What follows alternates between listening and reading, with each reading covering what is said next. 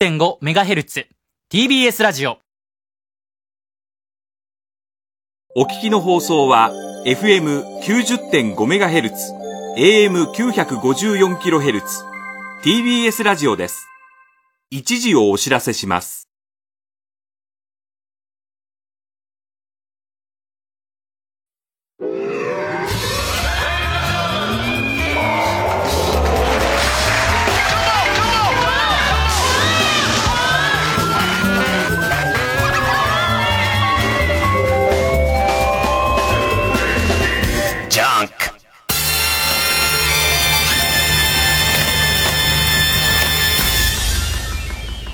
今週気づいたこと。ドルチェガッバーナどうだこの野郎えー、略してドルガバですよね。ドルッと出てガバっていう、もうなんすかね、このいやらしいね。ガッパーナじゃないよ、ガッバーナだよ、みたいな。あのーもう52のおじさんですから、一生懸命追っかけないと流行なんか入ってこないんですよ。かといって追っかける気もなくて、その追っかける気もない人のところに、なんとなく入ってこないドルチェガッバーナが、ドルチェガッバーナが入ってきて、で、どうやら、それは、えー、香水って歌がどうやら流行ってるらしいと。ね。で、香水って歌は全然俺のとこに聞こえてこないのよ。この番組でかかってる、かかってないよね。かかってないよね。で、その、えー、なんかふわふわっと来るわけ。香水っていう歌が、えー仕掛けてないのに静かなブームで、なんか口コミでどんどんヒットしてますよ、みたいな、外の情報。で、その、その中にドルチェガッバーナが出てくるみたいな。で、あと、えっと、木村カエラって結婚してんの？え、エータって人と？で、その人とは別なの？みたいな。その、ね。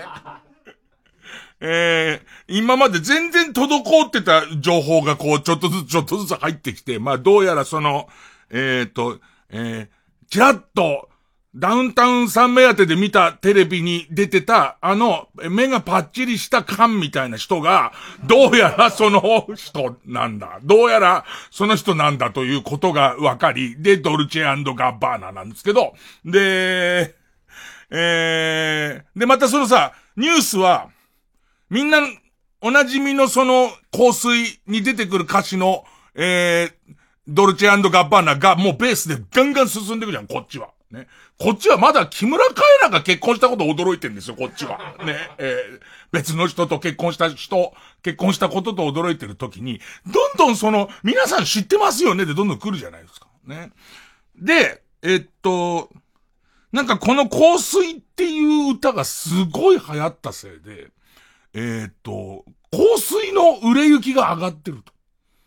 で、香水の売れ行きが上がった上に、えっと、特にこのドルチェガッバーナ、ドルガバが、ドルガバの、その、ガンプラの偽物にそういうのあったよね、ドルガバ。あった気がするけど、そのドルガバが、えー、の香水が、すげえ売れてるらしいの。俺わかんないんだけどさ、恥ずかしくないの？なんか。今、俺、俺の感覚だと、俺の感覚でなんかもらいもんで、俺がドルガバをいつもつけてるとするじゃん。いつも俺は、もうドルガバ大好きで、もうドルドルガバガバ、もう希釈でね、もう、被ってるのでもかけ湯のようにして、ね、それをドララーってつけてるとするじゃん。ね。だとしても、こんなの流行られたらつけらんなくない？だってもうなんかさ、ニヤニヤされるでしょ。俺がドルガバつけてきてたら、もう、もういつもつけてるやつにもかかわらず初対面のやつ、うわもうこれ、俺突っ込まなきゃいけないんだろうな、デスネ的なやつのっていう、ね、その、あのーえ歌の、ひ人、一くだりも入れなきゃいけねえんじゃねえの？みたいなことになっちゃう。じゃん。恥ずかしくないの？それって。だから、この感覚がどうやら最近おかしいらしいっていうことにそれ気づき始めて、あんな、その、えっと、えー口コミで今大変なブームなんですよってなっちゃったら、むしろつけられないでしょね。普通、考えたら草屋汁つけとこうがよっぽど今、今俺ドル、ドル側の香水と草屋汁とどっちつけるっつったら、草屋汁なんて日頃の俺の体臭とそれほど変わんねえんだな。また癖っすね、今日もっていうね、だけだからいいですけど、ドル側つけたら終わりだろ。うぷぷでしょ、絶対。絶対匂いを感じてクスクス笑いからの、ね、後でツイッターでしょ。実際後でツイッターにやばくないっていう、移住院ドルガバつけた超気持ち悪いんですけど、みたいな、感じになるじゃん。だこの、この感覚に反省するのは、ちょっと前にも言ってた、セブンルール今日もカルタでありますけど、セブンルールってうがった見方しかしなくていいと思って、なんて、なんていうの、セブンルールを見てる人は、世の中でセブンルールを見てる人は、全員裏で見てると思うんです ね、全員裏で7個もねえよとか、ね。お母さんに感謝する道、それ入れんのかよとか、そういう感じで見てるもんだと思ったらね、ね。うわなんか、頭にすげえのぶち上げたはいいけど、7個はねえんだとか、ね、えー、7個目にこれを取っといたんだみたいな、そういう、裏でしか見てないと思ってたら、意外にみんな表で見てるっていうか、いや、表で見てんだってっていう。なんかその感じに反省すんだよな。あの、24時間テレビ今年もやりますってなってさ、昨日かな一昨日かななんかやることなくてテレビばっか見てるからさ、昨日か一昨日にさ、その24時間テレビのさ、マラソンランナー発表みたいな。なんか、俺今年はそのマラソンやんないもんかと思ったらさ、マラソンはやるんだってことで、で、高橋直子さんが走るみたいな企画の発表してんだけど、その時に俺が直感的に思ったのは、え、コロナを理由にやっとやめられんじゃんと思ったの。ね、そのマラソンをやるっていう縛りから、コロナっていうことがあるから、やめられんじゃんと思ってたのに、やるんだと思ったんだけど、誰もやめたいともやめてくれとも思ってないんだろうね。思ってないよね。絶対思ってないよね。みんな楽しみにしてるし、勇気づけられてんだよね。俺全然当たり前のように、な、な、え、どうして？っていうか、せっかく、こう、不幸中の幸いとはこのことで、あの、この部分だけはもう災いがでかすぎて服とは言えないけど、この部分だけは災い転じて服となしたんじゃねえかみたいなことを本気で思ったんだ。ね。したらそうかってよくよく考えたらみんな楽しみにしてんだっていうことになり。あとその後、あの、どれぐらいこのラジオを聞いている人が、24時間テレビを楽しみにしてるかはまあわからないんですけれどもね。え僕は楽しみにしてます。僕はすげえ楽しみにしてますけど、もう忘れもしない。初めて出た、名古屋のネット局に出た時に、黄色い T シャツがなくて、で、その当時実家で暮らしてたから、お袋に何でもいいから黄色い T シャツ入れとけって言われて、名古屋の会場で来たら、胸にキルユって書いてあったっていう、それ、そこが初出場ですから、僕は。そこをもうこれ、鉄板なんですから、これは。ね。しかも本当のことなんですから、ずっと俺だけ前で腕組みして立ってましたから、ずっと。延々とっていう。あのね、超 L サイズ問題っていうのがあって、その後も一回出してもらった時に、でかいサイズの T シャツがないと。俺用に用意されてたやつ着ると、パツンパツンで、もう乳首が透けちゃうぐらいパツンパツンで、それか小西さんの予備しかないって言われて、ね、どっちなんだみたいな。まあ、まあそれぐらい24時間テレビには縁のある僕ですけれども、ね、えー、っと、えー、24時間テレビの、その高橋直子さんが、マラソン企画をやりますって言っても、その、沿道で応援してもらうような形はやっぱりコロナ禍ですから、そら、東京マラソンやめましょうとか言ってたぐらいなんだから、普通の、その、箱根駅伝どうしましょうって言ってるぐらいなんだから、その沿道に人が集まるような企画はできませんってなった上にどうするって話になったんだけど、これですげえ、俺だけこれ理解できてないの俺だけ。えっと、高橋直子さんが、高橋直子さんが、えっとなんか、私有地で、その、5キロ、一周5キロっていうトラックを走るっていうことになったんです。でいて、その24時間テレビですっごいマラソンをやりますけど、その5キロを一周するたびに、これ高橋直子さんが発案なんだよね。私が考えたと。で、私が考えて、それみんなで盛り上げようっていうことで、えー、っと、日テレ持ち込んだ OK が出たんですって言うんだけどね。えっと、5キロのトラックを何周でかもう延々と走りますっていうのね。延々と走って、一周するごとに10万円、私が寄付しますっていう企画なんだ。意味があんまわかんない。意味があんまわかんないんだ、これ、これの。なん、なんだか全然意味がわかんないんだ。えっと、で、なんか、知り合いにも声かけてるんで、その何人かと、えっ、と、まあ、リレー形式なのか、ずっと延々と走って、もう一周するごとに、もう10万円、あげ、あの、えっ、と、寄付しますっていうやつ。何かのバランスがおかしくない？この企画のバランスどっかおかしいよね。あのー、謎、謎じゃない？いや、わかんないけど、もう一人かませないとおかしくない？えっと、例えば、えっ、と、前澤さん、この、まあ、本名、お金配るさん、お金配るさんがいて、いて、私が一周、その、するごとに頑張りに応じてお金さんが、その10万円くれるはなんかわかる？なんかわかるよね。なんだけど、その私が、え、これはどういうことだってなっちゃって。え、これを走るモチベーションみたいなことって、いい、止まって、止まっていいから、止まって100万円くれればいいからっていう感じになっちゃうね。すごい疲れてヘトヘトになっちゃった時に、もうこ、そんな無理しないで100万円普通にちょうだいっていう。で、それに対してダメかどうかがあんまよくわかんないみたいな。なんかさ、欠けてるよね、この企画ね。いっぱい、私、なんかこう、私がもう止まるまでの間、えっ、ー、と、募金を募りますから、私は延々と長時間走りますので、えっ、と、皆さん、この間、も、よ、よかったら私の頑張りに免じて、どんどん全国皆さん寄付してくださいはなんとなくわかるんだけど、私が10万円寄付しちゃうと、あんまり、わからなくねえかっていうのと、あと、夜中は走りませんっていうのね、急に。で、夜中は走りませんっていう話になった時に、夜中走ればよくないかってちょっと、思ったりとか。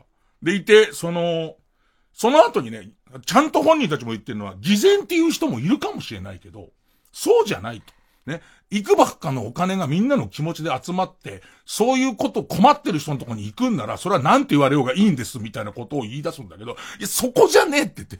その、そこには何の文句もない。ノー文句なのよ。それはそうですよ。その、えっ、と、お金がちゃんと、俺たち何を言おうがお金を出す出さないではお金出してないわけだし、もっとそれをありがたく頂戴しますって困ってる人たちはいるんだから、そこには何の問題もない。俺はそこに関して一切、あの、えっ、ー、と、24時間テレビのアンチの人とかとはもう一線を引いてるんです。そこは全然違うんですね。やった方がいい。で、この記載をずっと続ければいいと思ってるんですけど、でも、その、急にそこのモードじゃ、じゃなく、じゃないじゃないじゃないじゃない。手前のルールの、なんかこう、矢印みたいなやつが、全然俺にはわかんねえんだけどってなって、ちょっと今回俺本番見てみようと。ちゃんと。これに俺はどういう気持ちで、で、が動いていくのかを、すげえ見てって。まあ思ってますよ。ねえ、あと何ですかね。暑すぎて、暑いっていうデータが来すぎて、表に出ないから、わからない。あまりに暑いのデータがでかすぎるじゃんか。ねもうちょっとさ、あの、日本全国のさ、地図の色みたいなやつがさ、ようやく変え始めたけど、最初の頃さ、例年の地図で、こう色分けしていくじゃん。割とこう20度、20、それ8度ぐらいを黄色にしてみたいな。30度超えたやつをピンクにしてみたいにやってたら、赤の上日40度のやつ来ちゃってるから、どう予想の地図塗っていいかわかんなくて、病気の祈祷みたいな色した地図出てきてるじゃん。病気の祈祷みたいな埼玉のあたりとか、浜松のあたりとか、今日の予想のところではもう病気の祈祷だっていう、あの時の俺の、なんか、こう、チンチンの皮に向け癖つけようと思って、根元のところを輪ゴムで縛っといたら血がいかなくなって、だ、どうしようってなっちゃった時の、あの時の祈祷の色してんだよ、もう。そんなの見せられちゃったらさ、嫌じゃん、気持ち悪いでしょ。表出てあの、俺の祈祷がまたあの色になっちゃった場合に、もうすげえ怖いから、結局表行かないからさ、もうさ、暑いですねとは言うものの、ね。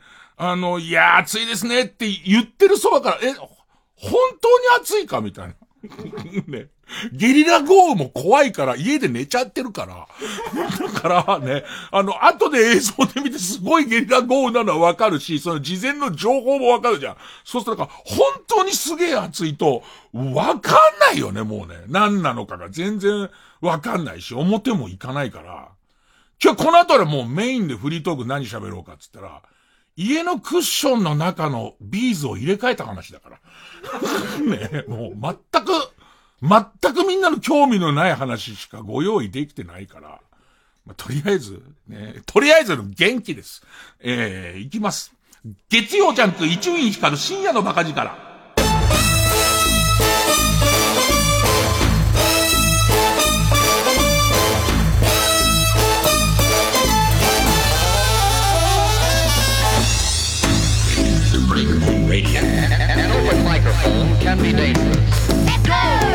ラジオがいいのは、あの、テレビじゃさすがにしますよ。テレビじゃさすがに俺も、クッションの中の、ビーズ。あの、ヨギボ。ヨギボってでっかいクッションあるじゃん。でっかいクッション。揉み心地の変に寝た時のさ、沈み方とかが変にあの、ヨギボっていう、あのクッションあるじゃん。ホームセンターとかさ、巨大なこうショッピングモールみたいな必ずショップが入っててさ、なんか、あの、良かれと思って買うんだけどさ、あれって必ず、下手ってこない？俺の体重のせい、俺の体重のせいなの？あの、い、あの、外の布が伸びんだよな、あれ。ずっとやってると、伸びた分だけ容量が増えちゃうから、その、いい調子に入ってる、もう 0. 何ミリっていうビーズ玉みたいなやつが、あ足んなくなってくるんだよな。元の、その、ヨギボに寝た時の、なんかこう、えー、包んでくれる感じ。包んで、もう、えー、25年も会ってない母ね。ねえ、25年も会ってない母、母に、母として頼るような関係性はもう保てていないが、ヨギボだけは母のように俺を、あの、包み込んで、実話が少し入ってるからきついわな、これな。本当に25年会ってねえんだよ。で、その、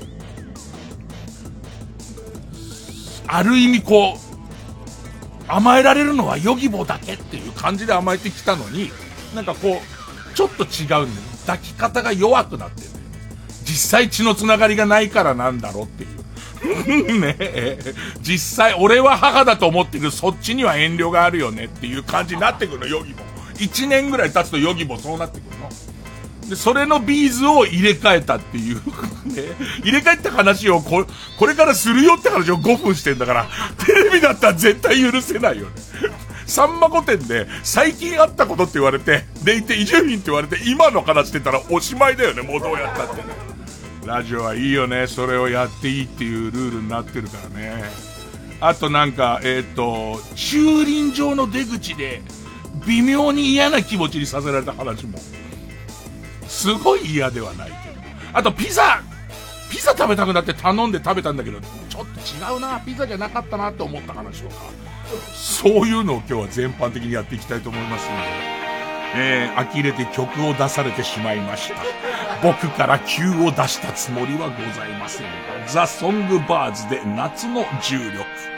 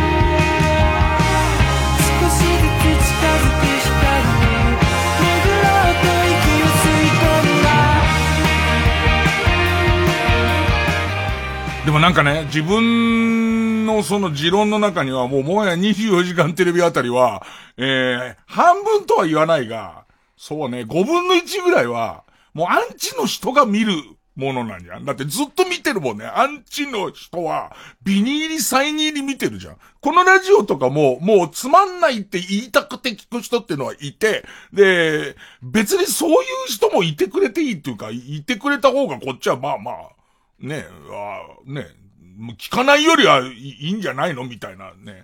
自由だからいいんだけどっていう。んで、俺何の話しようとしてるヨギボーの話しようとしたのかな？えー、っとね、ヨギボーの前に、その微妙な感情の話、テレビではしづらい微妙な感情の話。久々ちょっと自転車手入れしてたらちょっと乗ろうかなと思って。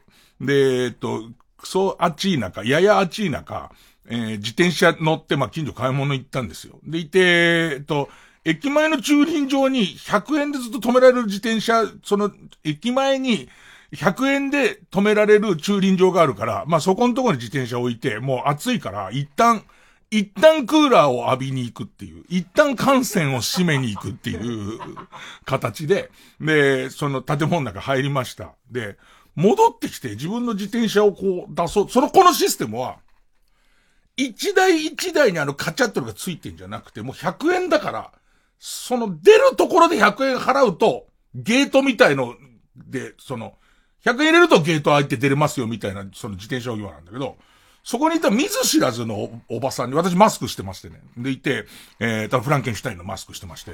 でいて、その、えー、どっちか迷ったんですけど、デッパかフランケンシュタインか迷ったんですけど、ね、えー、あのー、東急ハンズで買ったやつをしてまして。でいて、えー、っと、したら知らないおばさんが、ちょ、ちょっといい？って、声をかけてきたんだけど、ね、えっと、これどう、なんつったらいいのかな？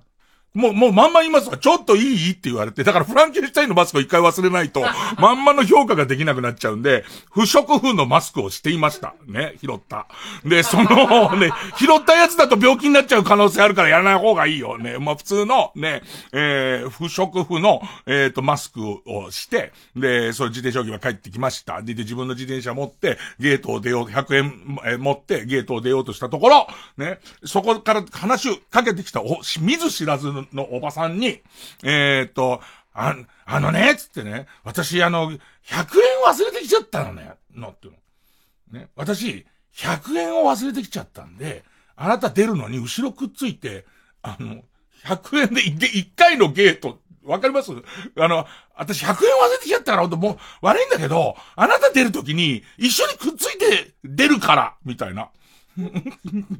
え出るから、まあ、出るからだったら出るからいいわよねっていうことだと思うんだけど、これどう思う？なんていうこれに対して？で、それがさ、難しいのはさ、すごい悪い、悪巧みを誘っていますっていう感じじゃ全然ないの。なんか今言ったような、あの、私さ、100円さ、家置いちゃってなくてさ、なんつって。で、あなた出るでしょ？なんて、後ろついて出るから。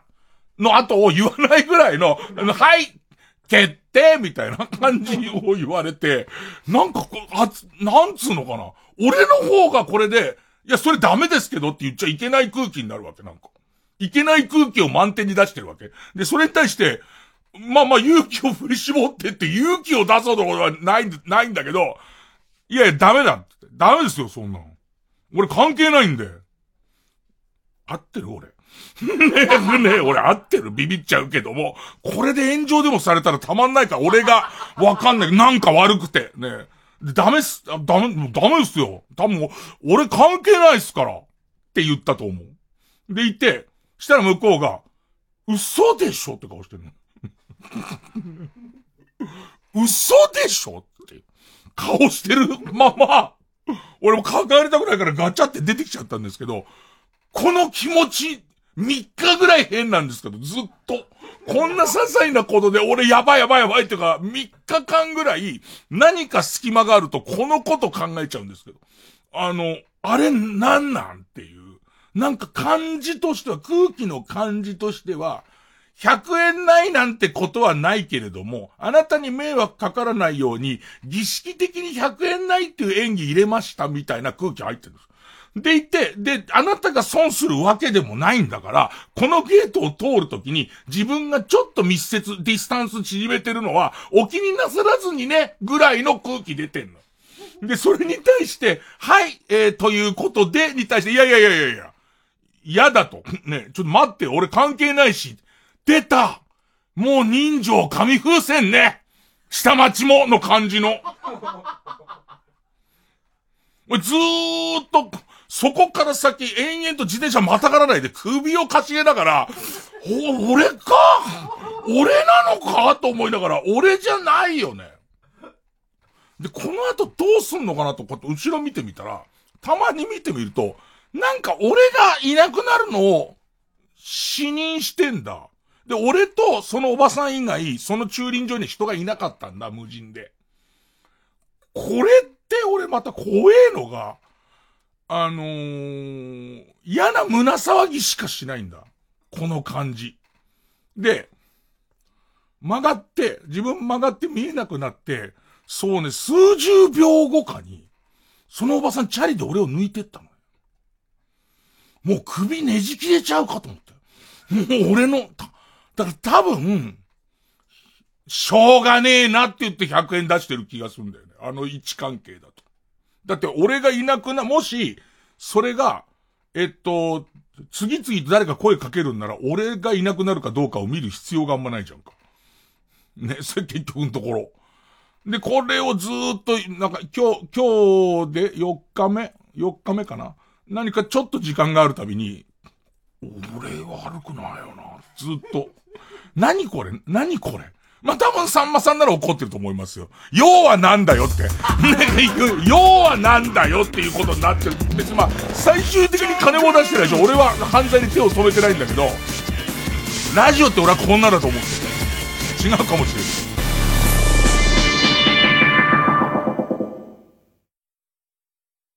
TBS ラジオジャンクこの時間は小学館中外製薬マルハニチロ伊藤園ホテルズ他各社の提供でお送りします。ねえ、何？あんたプロのサッカー選手になりたくない？どうしたの？急に。まずはユースに入って、そこからプロに。母ちゃん、俺の青足読んだ？アイスくん最高！累計500万部突破。今一番勢いのあるサッカー漫画「青足」発売中。小学館。中外製薬の内定もらえますかね？失敗を恐れずに、ポジティブに考えましょう。はい。今学生さんが飲んでるコーヒー、完全に失敗したんですが、私は何とも思ってない。え？これっぽっちも気にしてないんです。佐藤健です時々無性にかじりつきたくなるのがクリスピーサンドザ・キャラメルサックサクのウエハースにクリーミーなキャラメルアイスクリームああもうこうしちゃいられないサックサクにも程がある。クリスピーサンドザ・キャラメル誕生。ハーゲンダッツ。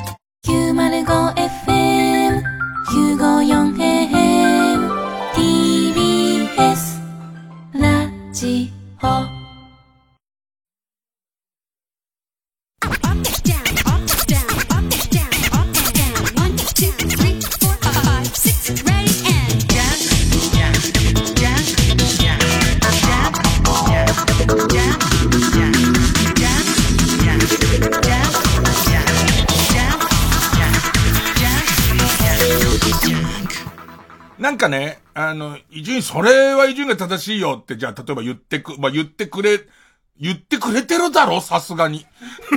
ね、怖くなっちゃってさ。俺悪い要素あんまないよね。いや、なんか、あの、俺は悪くないんですよ。俺は悪くないなんては分かってるんですよ。分かってるんですけど、それでも残る何かみたいなのあるじゃないですか。俺は悪くないけど、何なんだこの感じっていう。で、もっと言えば、そのおばさんの、その、に対して、ふざけんな俺を犯罪者にするつもりかっていう。俺はな前犯した罪のせいでちょうどやっと執行猶予がなくなる寸前だみたいな話をする気もない。てか、そこでお、ぶち切れるのもちょっと違うと思う。まあ、その、経験した当事者ですから、ね。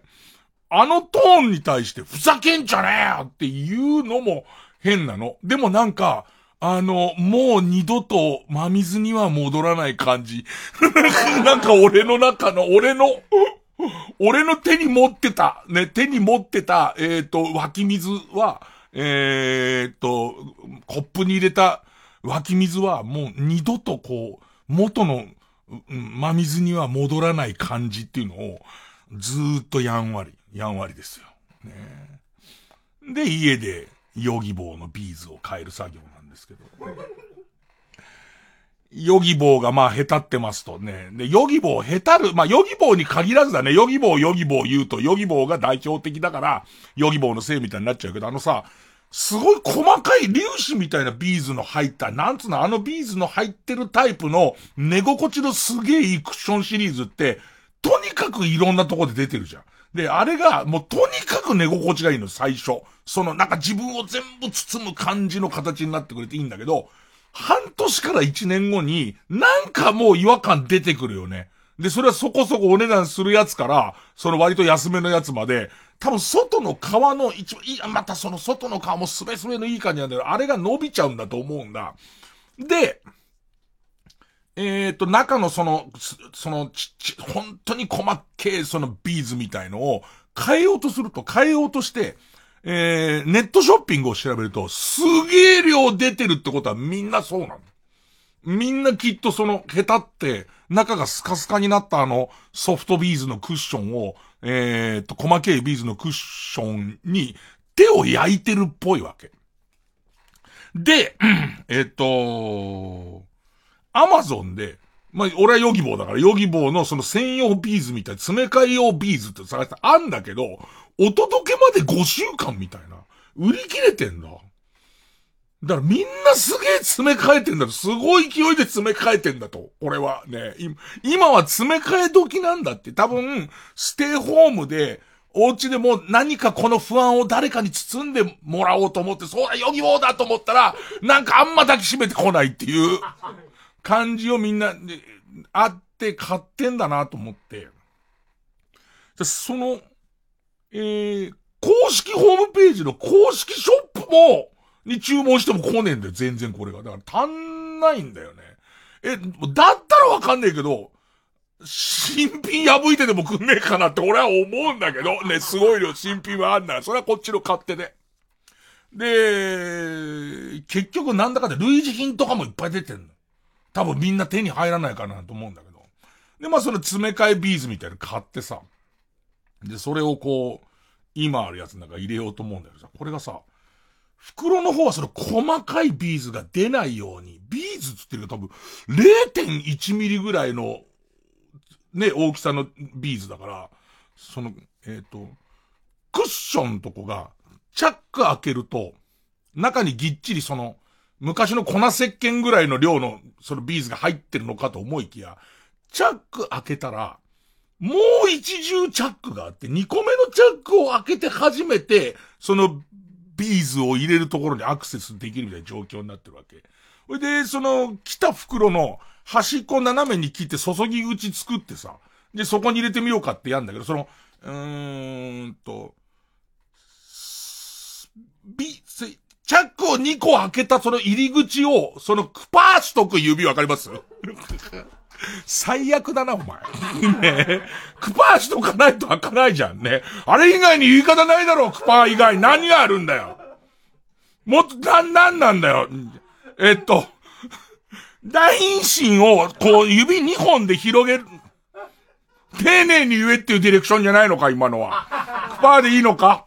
ね、片方でクパーしながら、ね、ね。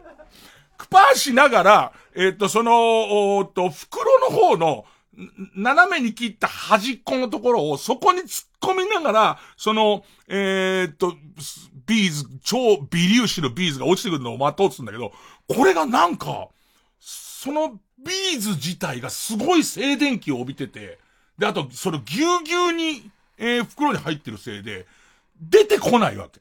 出てこないから、これどうしようかと思って、これはおそらく逆サイドの端っこも斜めに切ると、その、出る現象わかるでしょ？なんか、上も下も開けると、その空気の流れができるから出んじゃねえかと思って、う一旦クパーを、こう、一旦ないがしろにして、ね、で、えー、っと、逆サイドとかハサミで切った途端だよ。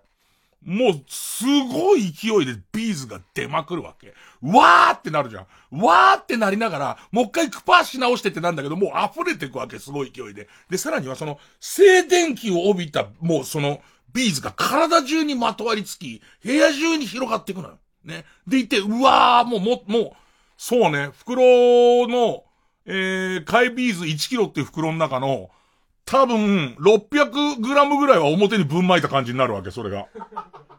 部屋に。やってもうたってなりながら、とりあえずこれ、その、どうにかこの、しなきゃってことになるんだけど、もうしょうがないから、掃除機で吸おうと。で、うちはもう、大金持ちだからダイソンがあるわけ。ね。もうみんな見たことないと思うけど、ダイソンなんていうのは見たことないと思うけれども、うちはもう大金持ちだからダイソンっていうのがあるんで、そのダイソンで吸おうと思って、その、こういう時のダイソンだと超微粒子だから、それがこう、その、下にうちも虎の皮が引いてあるから、くそ暑いな、この季節に虎の皮引いてあったら、ね。もちろん、あれですよ。あのー、本物の虎で、しかも、えっ、と、保護動物になってから飼った虎ですから、もう、完全に違法なやつですよ。ね、ベンガルトラです。ベンガルトラ。最後のベンガルトラですよ。ね。それの式側の、その、毛足の中にいっぱいビーズ入っちゃってんですけど、こっちがダイソンありますんで、ダイソンをブイーンってやってやったんですよね。ブイーンってやったら、面白いように吸っと、吸っていくわけ、その、あの、毛足の間から微粒子を。で、みるみるうちにあのダイソンの見える、あの、ゴミの入るところに入ってくわけ。かと思ったら、ブイン、ブインって言って、ダイソン止まって二度と動かなくなっちゃうの。なんじゃこりゃと思って、初めてネットで、その、ソフトクッション、ソフトビーズなんかの、その、まあ、ヨギボとかの、えっ、と、詰め替え方みたいのを、いろいろスペースで区切りながら、ヨギボ、えっ、ー、と、ビーズ、詰め替え、ってやっていくと、今ここのとこいつもだった未亡人とか喪服とか、ね、えっ、ー、と、スカトロとか入れてからそれを、あの、やっぱり覗くってギャグあるんだけど、本当のことをちゃんと入れとかないとわかんなくなっちゃうから、ってやったらさ、もう予測変換で出るぐらいみんなダイソン壊してんだ。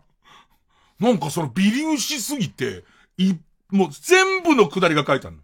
全部のくだりがいろんな人からのいろんなサイトに対して、えっ、ー、と、その、あの、微粒子のビーズの入ったソフトクッションの、が、へたってきたから、詰め替えようってした時に起こりやすいミスっていうんで、全部出てくるのね。まず一人ではできないって書いてあるの。あの、一人はできない。特に、えっと、一人では、えっと、片方を安定して注ぎながら、えっと、その、チャックの入り口を開けておくことができないって書いてあるのね。で、クパーってことは使ってないけども、できないと書いてあって、あと静電気があるせいでなかなか落ちてこないも書いてあるし、で、もっと言うと、撒いたものを絶対ダイソンで掃除しちゃいけないってのも書いてある。いわゆるなんかサイクロン式の掃除機は目、目詰まりを起こしやすいみたいなことがあって、で、それもダメみたいなことがあって、でも、一、一日、なんかその、もうそこでやる気なくなっちゃうじゃん。完全にやる気なくなっちゃうから、やたらそのビーズが撒いてある状況の中だと、ビーズが、本当に俺の着てる安い T シャツとかが、ビーズと一緒に静電気を起こして、やたら体中に粉のついている人みたいになってなんだろうね。あのー、チョコドーナツのまだ乾いてないやつを、えっ、ー、と、あの、顆粒状のチョコレートみたいなやつに、わかんないけど、フワちゃんが食ってそうなやつ。ああいう感じにくっつけたみたいに、体中にそのビーズのその点々がうわーってついてて、そんな状況で、2時間ぐらいも何のやる気もなくなっちゃって。2時間ぐらいずっとぼんやりしてから、えっ、ー、と、そうだっつって。まだあんのよ。俺の家に入れなきゃなんない、その、えっ、ー、と、ヨギボが3個ぐらいあって。で、すごい大量のビーズも買ってあるわけ。で、この惨劇は第2弾、第3弾って続くわけ。で、これはじょうごなんだと。じょうごがいるんじゃねえかってことになり、自分で、その送ってきた、その、あ、の、送ってきたというか、結局アマゾンで類似品を買ったから、ヨギボのやつは売り切れなんでアマゾン5週間かかるんで、類似品を買ったから、アマゾンのでかい箱の中に袋に入ってこうヨギボが来るんだけど、このアマゾンの箱を利用しようつって。あと2箱、あと2キロ、えー、ビーズがあると。で、あと2袋、えークッションがあると。で、俺は進化しなきゃダメだと。ね、この状況をっていうんで、えっ、と、アマゾンの箱を使って、情報を作ろう。上手に入れられるような、俺のもう開発した今の失敗を考えると、まずそのクパーしたところに完全に奥までぶっ込めるための筒状の部分がこれぐらい必要だと。で、その筒状の部分をぶっ込んで固定した上のところに、えー注ぎ込んでいかなきゃいけないけど、注ぎ口は相当こう広くないとダメだな、みたいなことを計算して、結局上後を作ることになるわけ。自分の中で、ちょっとこんな感じっていう設計図を書き、で、アマゾンの箱のところにここから三角のこういう感じで切ってっていうのを書き、それでいて、えっと、カッターを取り出して、アマゾンの箱のところ、その、俺の設計図通りに切ってくんだけど、あの、中のビーズの袋も切ってんだよね。待って、2時間ですよ。心も切れてから、あの、アマゾンの箱と、ヨギボの、ヨギボの類似品のビーズの袋と心が切れちゃってるから、2個目もダメですよ。で、2個目も一応は、まあ、なんとかかんとか心を持ち直して作った上後で、また一人、もう一人でやりて、こっちは。こっちは一人で、先人たちはネットで見ると一人でやってすげえ失敗してるから、こっちはむしろ一人でやりてえわけですよ。一人でやれるための、その、上後とかだから、作ったやつだから、上後を刺した状態で、えっ、と、外からその上後を、まあ、象の顔みたい、天狗面みたいになってんだけど、その上後の、まあ、天狗面でいう鼻の部分を、両足で支えるっていう、火を起こすみたいな形わかります？両足で支えて、両手で注ぎ込もうやるんだけど、まあ、こん、なんつったらいいのかな、ボトルネックって、ボトルネックがすごくて、結局その、上後の上からすごい勢いで、あのービーズが溢れてくるっていう。まあ、第3弾目に関してはですね、まあ、俺がそんなことになってまたもう抜け殻のようになって真っ暗な部屋で粉まみれになってたらうちの神さんが帰ってきて、何してんのって言うから、もう半べそでこれ二人でやんなきゃ入んねえんだよって話をして、でいて、二人でやってようやく入りましたけどね、神さんに何とかしてもらいましたけども、あの、まあ、一つ俺の言いたいことはヨギボを舐めるなっていう、そこかな。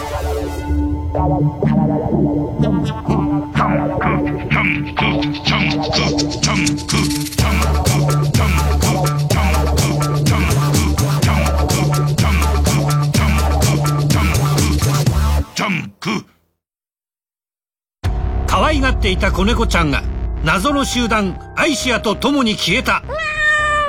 後を追うマルハニッチーロ。次回「パイレーツマルハニッチーロ」猫の本能を駆り立てる絶品キャットフード。猫かぶってたのか。マルハニチロ。ライムスター歌丸です。プレイステーションプレゼンツマイゲームマイライフ。20日のゲストは先週に引き続き歌舞伎役者の坂東美之助さん。歌舞伎界に訪れたあるゲームの一大ブーム。そこには大道具さん、小道具さん、衣装さん、さらには中村勘九郎さんや七之助さんも参加していたとか、一体どういうことなのか、詳しくは木曜夜9時から。三浦淳と申します。伊藤聖光です。この度東京国立博物館のアジアの名品珍品だけを集めた建物東洋館だけにフォーカスした音声ガイドができました。その名も三浦淳。伊藤聖光が行く東博東洋館見聞録このプログラムはスマートフォンアプリ耳タブで聞くことができます。聞いてね。はい。伊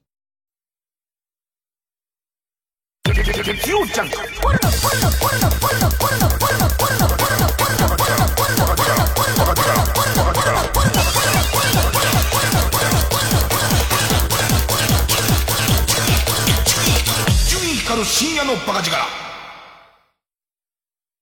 Hey, listen, the stuffs are running out. Hear my father's favorite good old funk. No, it's not some sort of crazy drug. ここでオーバーツの FM プラシーボをお聴きください of Funk Radio No say just read tonight 誰だ誰だって中に合うやサウンドルー流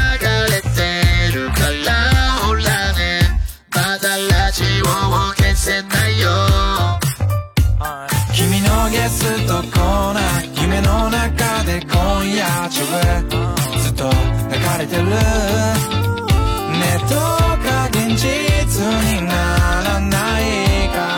ラリララリラ一口のメディセン。止まれ。なこんな世界も今日はもう化けて。ナチュラルのハイクこういう。踊る君の影光る。ビートも教ずれて重たく聞こえるこの目線に揺れていた You い。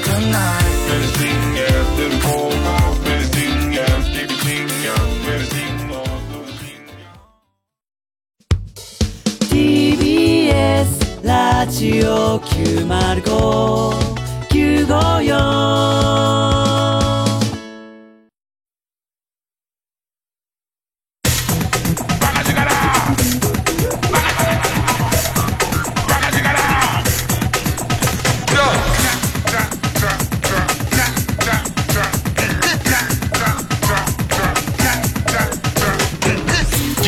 ャンク一丁院光る深夜のバカ力家でさ、一人でさ、そんな自分の部屋で粉まみれになってるわけじゃんか。その、ましてその、謎のさ、ええまあ、要はあれ、ものすごいちっちゃいプラスチックの玉ってことだよね。0.1ミリぐらいのプラスチックの玉ってことだよね。で、それが、汗で俺の体にひっついてるっていう部分と、あとそのなんとの、えっ、と、ナイロンっぽい生地の T シャツに、えー、湧いたその静電気みたいのでくっついてたりとか、あと汗でくっついた上にその静電気同士で引き合ってくっついてるみたいな状態の無力さってすごいんだ。その、それをなんとか、そのシャワーで落としに行く間に、廊下にすごい量の、その、えー、ビーズを振りまくことになるじゃん。で、さらには、それが唯一のうちの対応策であるところの、ダイソンが、ダイソンの多分一番の苦手があいつっぽいの。他のことでダイソン止まったことないから、それが多分あの微粒子のあいつがいっぱい中に入ることでどうやら止まるっぽいんだ。その時にやることなんて、ただただそこにも座ってるしかないでしょ。ずっと。ずっと。何なんだろうな、あの感じ。設計図書いてる時は天才だと思ってる自分で。なるほど。この筒部分をこれぐらいの長さにすれば、えっ、と、うーと、一番下まで当たって、そこは天才なのはさ、一番筒部分をまず長く作るじゃん。で、天狗の目の鼻部分を長くつ、その、えっ、と、作って、で、えっ、と、クパーのとこから差し込むけど、差し込んで下までついた状態で立ってくれないと、えっ、と、これは、え、これを支える手がまだ必要になっちゃうじゃん。結局一人ではできない理論になっちゃうじゃん。だから、これを刺した上で、え、筒の横に斜めの穴を開けていくと、一番下で、こう、筒自体は、自立、ほぼ自立してくれる。くれた上で、途中の斜めから出ますよ、みたいことまで計算して作ってるから。で、そうすると、これだったら、自分の足の裏と足の裏で、ちょっと支えるだけで、自立してくれるから、両手を使って上から袋を出せるって考えた時と、その設計図が上手に、えー、それもさ、意味のないこだわりで、一個のでかいアマゾンの箱の段ボールから無駄なくそれを作りたいの。すごいその無駄なく、この部分で筒を作って、で、この部分で上後部分を作っていくとみたいな、完璧にできんの。なんで先にビーズの袋を外に出すっていう知恵が回らないのかが全然わかんない、自分でも。で、その、えっ、と、これだと思ってカッターをチキチキチキチキってやって、抜いてザクッグって言った時の、あれ何かを切っているっていう、そのな、何か、何か俺の思ったのと違う感触があったっていうのは、先に一歩入ったところで分かってるはずなんだけど、そのままもうひ、ザクって引く、引いちゃうまで、俺は今何か、何かを突き破ったプチっていう音がしてるって分かってるんだけど、そこでストップかけらんねえから、そのまま行った時の、なんつったらいいのかな。もう、えー、っと、黒沢作品で侍が敵の侍を切った感じの、スパーっていうね、その血がドシャーっていう感じの、まあ、地獄絵図でしたね。まあ、そのまま普通にナイター始まるの待ってましたもんね、テレビで。そのまま、もうドザーって音聞こえてるままテレビ見てましたからね。ずっと普通のぼんやり見てましたからね。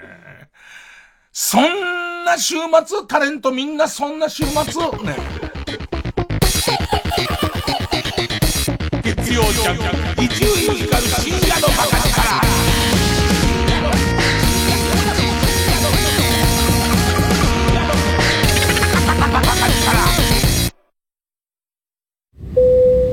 お客様の中に温泉好きな方いらっしゃいませんか？え？はい。お伝えしたいメロディーがございます。有名温泉地に49カ所。お得に通える温泉宿なら。いい湯加減旅加減伊藤園ホテルズ TBS ラジオ公演。漫画都市東京。日本の漫画アニメゲーム特撮2020東京を舞台にした新海誠監督作品やエヴァンゲリオンシリーズなど90タイトル以上をセレクト。500点以上の漫画原画アニメ制作資料が巨大な都市模型をぐるりと囲む。東京の破壊と復興の歴史が日常がそこにある。東京六本木国立新美術館で開催中。詳しい情報は展覧会ホームページまで。TBS ラジオ905954 TBS ラジオジャンク。この時間は小学館中外製薬マルハニチロ伊藤園ホテルズ他各社の提供でお送りしました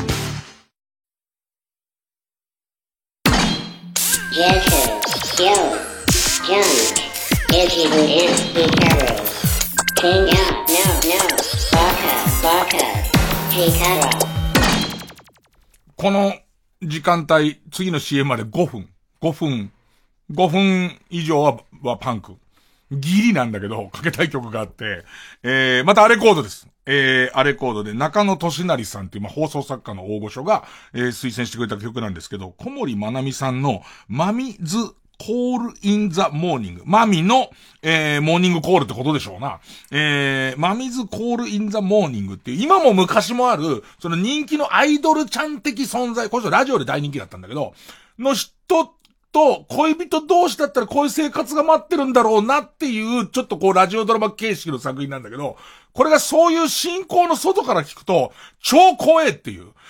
ねえ、超怖え。要するに関係なない立場で、熱、平熱で聞くとすげえ怖えっていう。聞いてもらいます。小森まなみで、 Mami's Call in the Morning。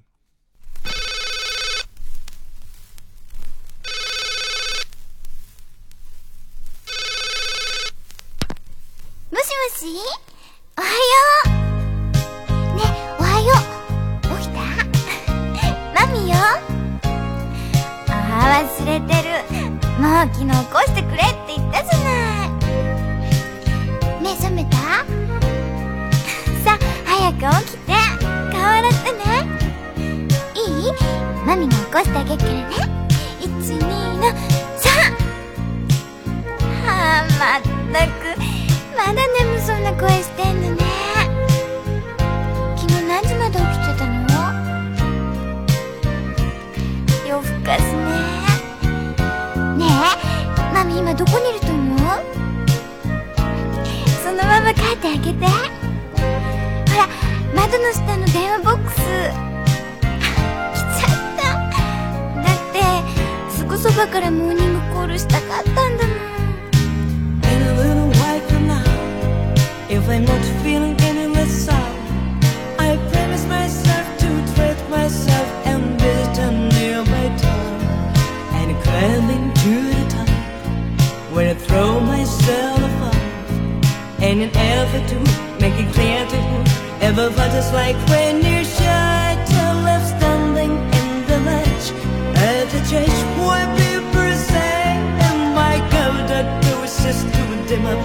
No point is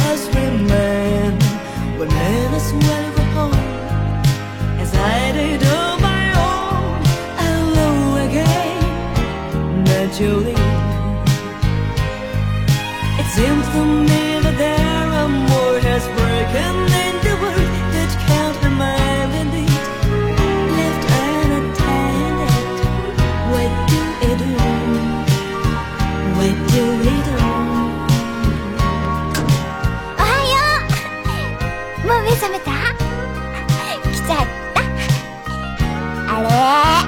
ベッドにいるの。早く起きなきゃ遅れちゃうでしょ。と何を早く助けちゃうね。ほらあなたは早く洋服着替えてよ。レディーの前でパジャマ姿でいるなんて失礼ですよ。ねえ包丁どこ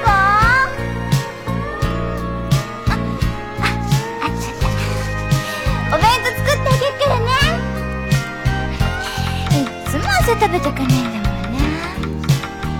ねえ今日何時に終わんの？マミどっかで待っててもいい？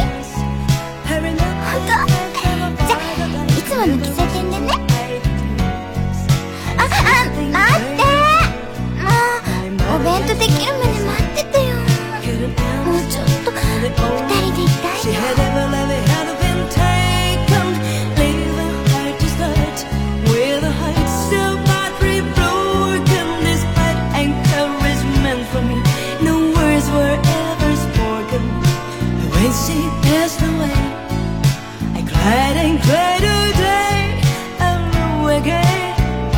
Naturally,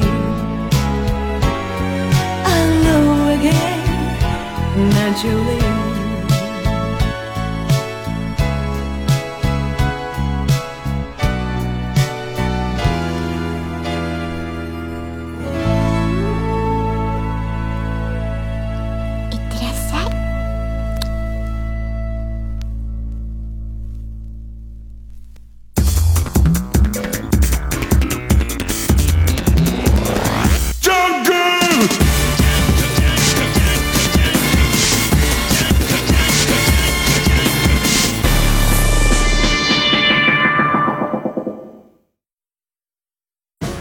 TBS ラジオ公演おいしい浮世絵展。うなぎ。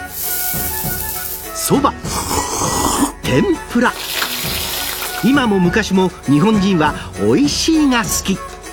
あの北斎広重国吉たちも描いた江戸の食を浮世絵で味わい尽くす。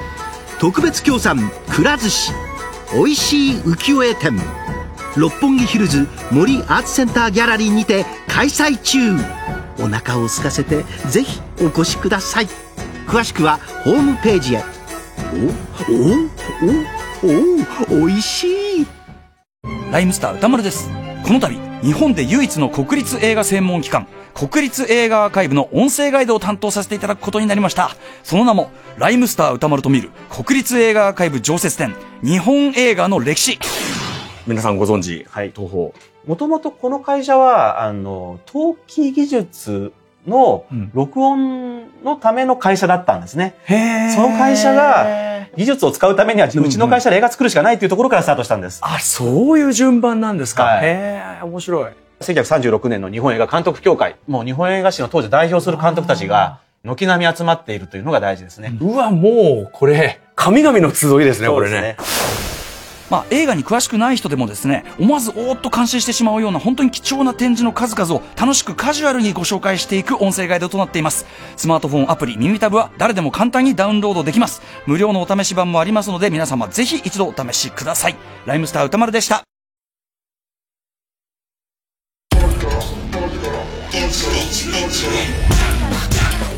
月曜チャーク伊集院光る深夜のバカ力なんかさ、その、いろんなズレがこういうことを生むんだけど、まず、小森まなみさんってね、もうね、当時、80年代後半から90年代ぐらいから、ものすごい人気絶頂の、えーっと、女性ディスクジョッキーなんですよ。だから、要するに、みんな小森まなみさんと付き合いたいわけ。だ相思相愛が出来上がってる人しかこのレコードを買わないわけ。ね。だから、えーっと、俺らは、その外から急に圧を受けてるから、超怖えっていう。ね。もう設定として、そうでもないけど、もう向こうは付き合ったっていうことになっちゃってる人なわけじゃん。俺らからしたら、今の聞き方としては。それからあと、当時のコンプラみたいな。ね。例えば、ユーミンの名曲、荒井由実の名曲、待ち伏せにしても、今だとちょっと怖いんだよね、なんかね。夕暮れの街角覗いた喫茶店で、あの、微笑み見つめ合う、見覚えある二人じゃん。で、しかも歌ってるのがユーミンだから、あ、斧持ってる感じはするじゃん。で、その、ね、その、こう、なんつうのかな、その辺を入れてっちゃうと、当時は片思いでずっと付け回してる人っていうのを、ましてやその、えー女の人が付け回してくることを怖いとはしてないんだよね。一途としてるんだよね。で、そうすると、なんかこう、いろんなそのズレみたいなものが、この曲の中で、あの、電話かけてきて、まあ、こっちが男のセリフがないから、男のセリフは、相思相愛の人は、あ、あおはようとか入れてんだけど、俺ら、わかんねえから絶句してるじゃん。ね。絶句してくるとずっと畳みかけてくる人っていう怖さで。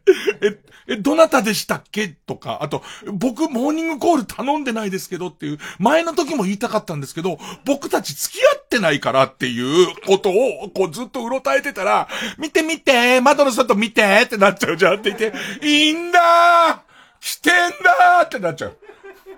で、おそらく今まで何度か自分の中で、ちょっとはっきりしとこうよ。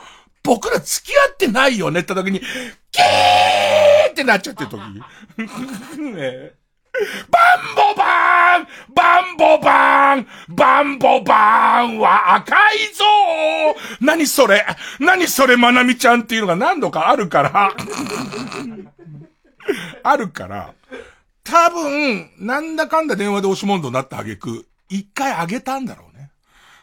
部屋にあげたんだろうね。でいてまた一方的にご飯作り出してる時に、ちょっと冷静に話したいわけ。冷静に、バンボパンは、今日はバンボパンなし、なしだけ、たバンボパン今日はお休みかな あの例の、あの、まなみちゃんのしもべのあの、あの、な、肉食の像は休みだよね、なんてのやりながら、そしてもう向こうはもう蒸してご飯作り始めちゃって、どうしようかな、どうしようかなって思ったから、包丁だっかなんつって。包丁は、ない、あー、見っけた？なんていうその状態になってるんで、トントントントントンってずっとなってんじゃんか。でもこの曲がそういうズレみたいのを考慮しても、やっぱちょっとわからないところって、これ秋元康先生の作なんです。秋元康先生の作なんですけど、ズレを考慮してもどうしてもわかんないとこがあって、後ろに流れてる名曲アロンアゲインっていう、アロンアゲインって、なんか雰囲気いい曲になってるけど、雰囲気いい感じの曲になってんじゃん。朝っていう感じの曲になってんじゃん。でも、まあ、当時御用も多かったんですよ。なんか、素敵な朝のシーンにあれがかけられたりとか、あとはなんか、えっ、と、おしゃれなテープレコーダーの CM にあれがかかけられたりとかしてたんだけど、歌詞自体が、とてもじゃないけど、なんつったらいいのかな。えー恋する二人の朝みたいなものの曲じゃないのね。で、俺はこのアロンアゲインの日本語版っていうのですごい好きな、えー草刈正雄さんのアロアロンアゲインっていうのがあるんですけど、ちょっとそれで歌詞を確認してほしいの。あの、えー、と、まあ、恋人同士の朝なのか、俺たちの勝手な解釈ではやべえ、やべえ女乗り込んできたっていう朝なのか、あそこの後ろにかかってる曲として、この和訳歌詞を聞いてもらうと、それどうかしてねえかっていう。じゃあちょっと、えー久々かけます。えー草刈正雄のアロンアゲイン。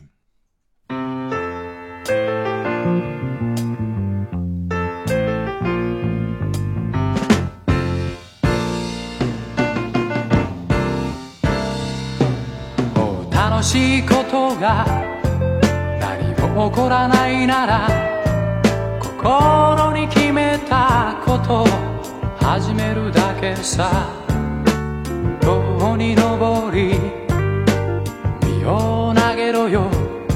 素晴らしい見せ物だ。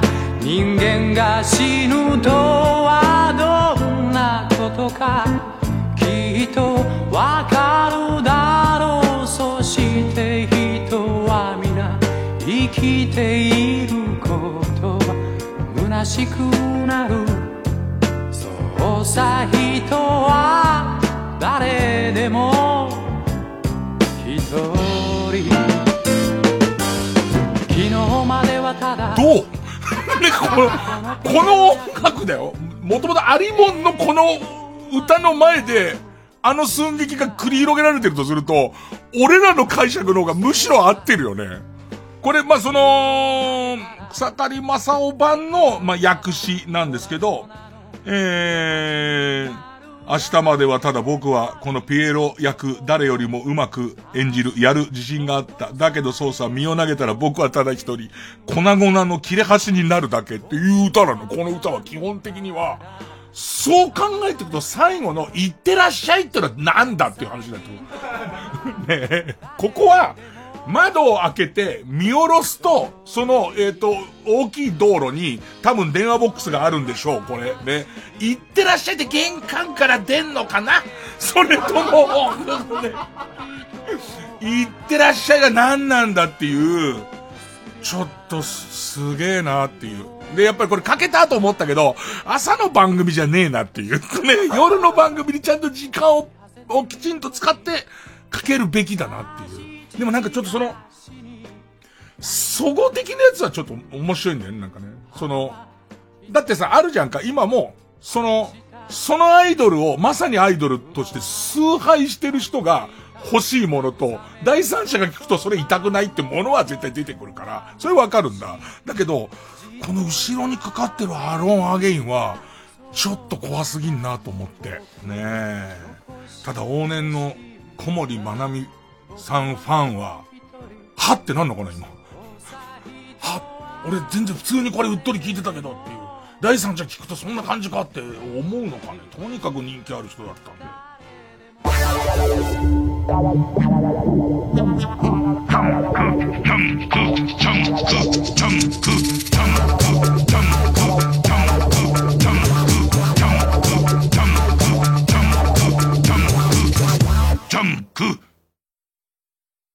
TBS ラジオジャンク。この時間は小学館中外製薬マルハニチロ伊藤園ホテルズ他各社の提供でお送りします。犬のおかげで自粛生活でも癒されてたよ。いいね。私は田中と鈴木に癒されてたよ。いや誰？田舎の男子高校生。どこで知り合ったの？え？サンデーウェブリ田舎でバズりたい二人の青春物語。田中と鈴木。小学館の漫画アプリサンデーウェブリで連載中春風亭一之輔です。山田五郎です。春風亭一之輔、山田五郎のタッグマッチの第2弾、渋谷散歩編が現在配信中です。目まぐるしい変化を遂げる渋谷の街から私たち二人が選んだ寄り道スポットを紹介するプログラムです。あ、谷なんだって思うことがあるわけですよ。銀座線、地上3階に入ってくんじゃん、あれ。地下鉄が人の頭の上通ってるわけですよ。あのまま行くと、どっかの地下に入っていくわけですよね。そうですよ。っていうことは、渋谷がいかに下がってる下かっていうがってるかってことか。音声ガイドアプリ、耳タブはスマートフォンのアプリストアで検索してください。ダウンロードと一部のコンテンツは無料なので、皆様ぜひ一度お試しください。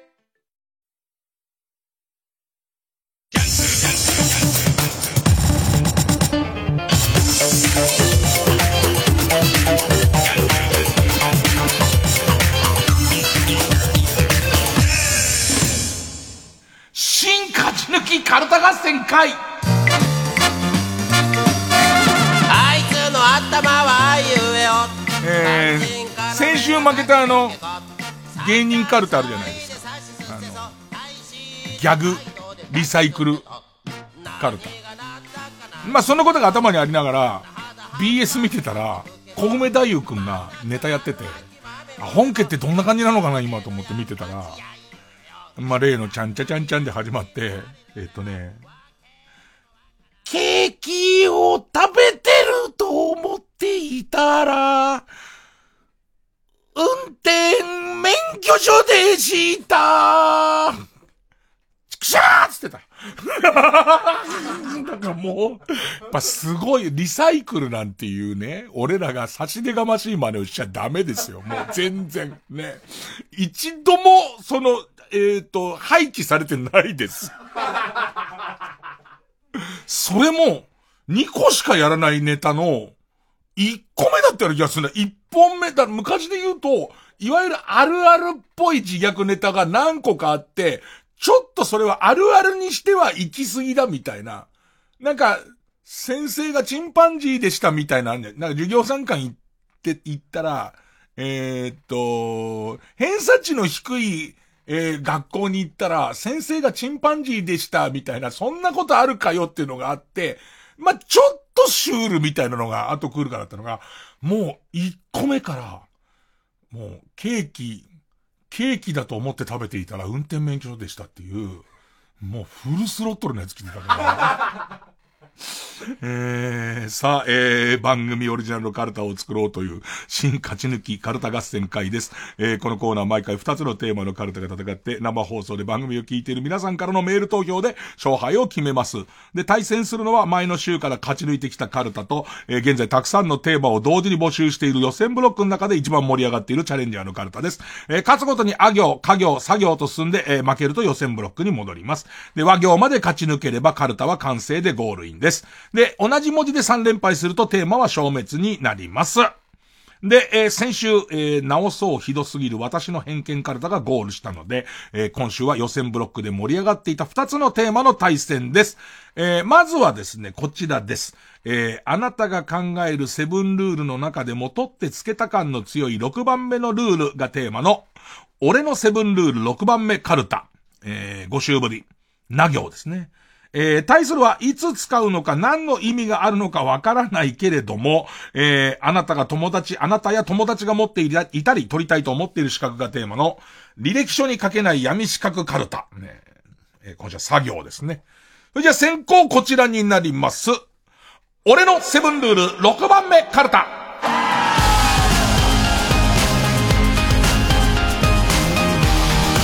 まあ1番目のルールはつかみですからね。すごい大事なやつ、ね、ドーンってかまして。あと7番目はまとめですからね。やっぱりこれまたドーンと強いやついかなきゃなんないんですが、人間そうそうセブンルールないですから、セブンないですから、6あたりがちょっとグダッとするんですよ、と。えー、いうことで、えーペンネーム、形状記憶老人、な、夏は股間が痒くなるの CM が流れたら、一旦仕事は中断し、みんなで歌うっていう。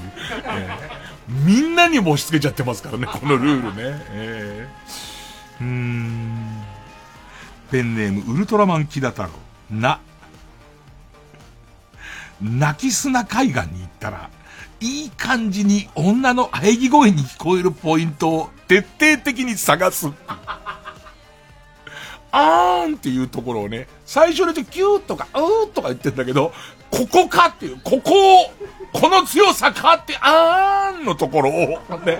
で、上手に2歩目を、2歩目をえぐり込みつつ、1歩目を元の高さに戻すっていうステップも、あは、あん、ああん、あんって歩けるやつを、探す。もうこれはルールだから。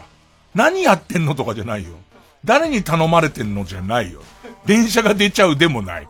基本的にはもうこれが自分の決めたルールだからね。えー、ペンネーム、ソフィーと双子の姉妹。なんだかよくわかんねえけど、な、なんだかよくわかんねえけど、友達同士のズームなどで一人だけペットボトルのラベルを剥がしたりして、業界人っぽい雰囲気を演出してみる。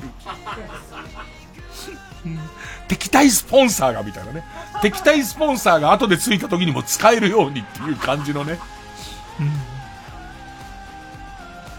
ソフィーと双子の姉妹さんずるいのは、なじゃないですか。なんだかよくわかんねえけど、で、またなんだかよくわかんねえけどだと何大体できますから。よくわかんねえパスタがちょびっと出てきたら、これがおしゃれなんだと、酸っぱいサラダを食べながら空腹の自分に言い聞かせてくれた。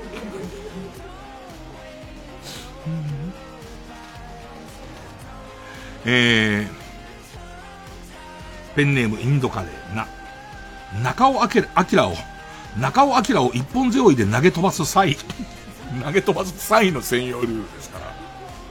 中尾明を一本背負いで投げ飛ばす際、マフラーを掴んで投げると首が締まり、不慮の事故が起きてしまうかもしれないので、ちゃんと腕を掴んで投げる。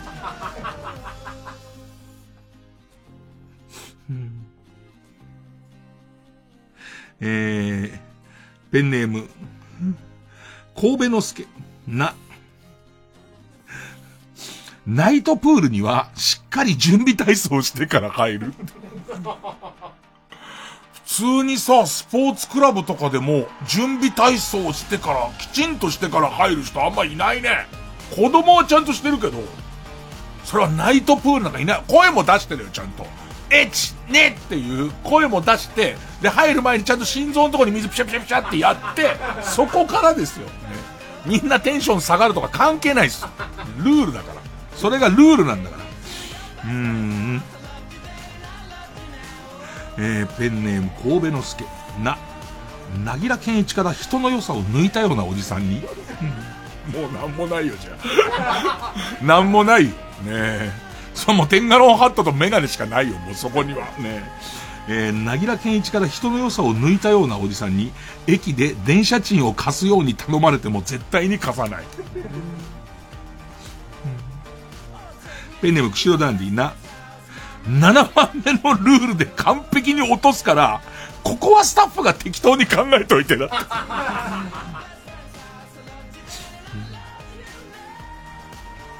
えー、ペンネームボールペン返して。2、二の腕のタトゥーをファンデーションで隠している人妻系 AV 女優の何年も主人とはご無沙汰ですという自己紹介を真に受けない。何を求めてんだろうなんか俺らは。ファンザの、ああいう人妻ナンパしましたっていう感じのものを見るじゃないですか。で、当然そうじゃないって分かってるじゃないですか。何を求めてるんですかね、俺らは。そこに、だってさ、この、あ、この人また出てるラッキーと思ったりとかするし。この人普通にナースものの不調査の役で出てた人だって思ってるじゃん。ね、人妻突然声かけるやつでも。でいて、ちょっとラッキーと思ってるじゃん。ああ、あの女優さん名前わかんなかったしと思ってるじゃん。何なの俺たちは。あそこに何を求めてるのかね。うーん。あの、なんでだろう俺こっち大丈夫なんだけど、あの、えっと、童貞役の人の方にタトゥー入ってるの嫌なんだけど。童貞役の人の足首のところに鎖のタトゥーとか入ってると、それはやめてもらえないかなっていう、俺の靴下履きっぱでいいかなってちょっと思ったりとかする。俺ら何を求めてんのかな、あれに。うん。えー、ペンネーム靴下履きを。に、肉を買わない日は牛脂をもらわない。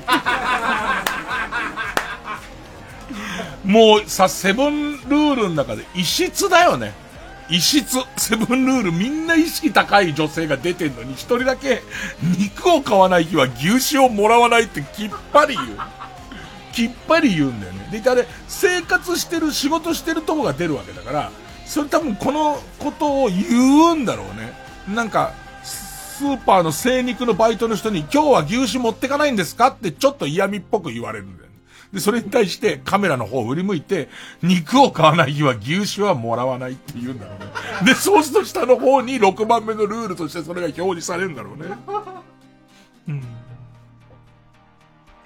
えー、ペンネーム終電万事に、ニラレバには卵を2つ落としてぐっじゅぐじゅにしてから食べる。どっちが意識高いやつかなあの、ちょっととろみ残ってるやつと、なんかカピカピのもう本当にとことん火通してるやつと、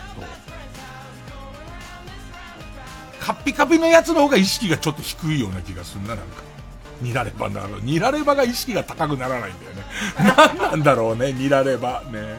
えー、ペンネムソフィーと双子の姉妹。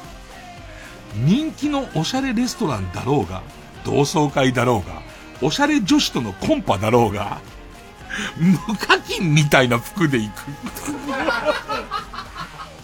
なんかね、新しい表現だよね。お前無課金みたいな格好してんじゃねえよっていうのすごいいいよね。もうベースの服でしょ。もうベースのやつだよね。なんかあの、アバターを彩る何かが一切ついてない服だよね、きっとね。うわ、これすげえ好きな表現だな無課金みたいな服で来んじゃねえよっていいよ。何かあるだろ、お前無課金みたいな服着やがってっていう無地の。うーん。黒の無地の T シャツと、カーキ色の半ズボンかな。俺の感じは無課金みたいな服だな、それが。えー、ペンネームマスメディア大好きっ子ちゃんに、ニコルンと同じルールを言った時のスタッフさんの反応を見て自分のタレントレベルを知る。あー。打ち合わせは基本聞かないって言った時に、すげえ聞かれたりとか、下手で怒られた時に、あ、俺そこまで言ってないっていうのをちゃんといちいち確認していくっていう。もうこれシリーズです。背中にはいつも幸せのポップコーン。2、ニッチェと戦うときは、自爆攻撃をしてくる方から先に倒す。え、あいつ、もじゃもじゃも、えん、えん、えの、えの上。えの上の方が自爆攻撃してくる方だよね。おそらく。しばらくやどんどん赤くなってって、目をピカーって開いたと思ったら、キシャキシャキシャーっつって周り全部行くのは、江上の方だよね。江上を先にヒットポイントゼロにしないと、やばい気がするんだよね。えー、ペンネーム、背中にはいつも幸せのポップコーンに、ニッチェと戦うときは、変身して攻撃力が跳ね上がる方から先に倒す。どっちか。近藤か？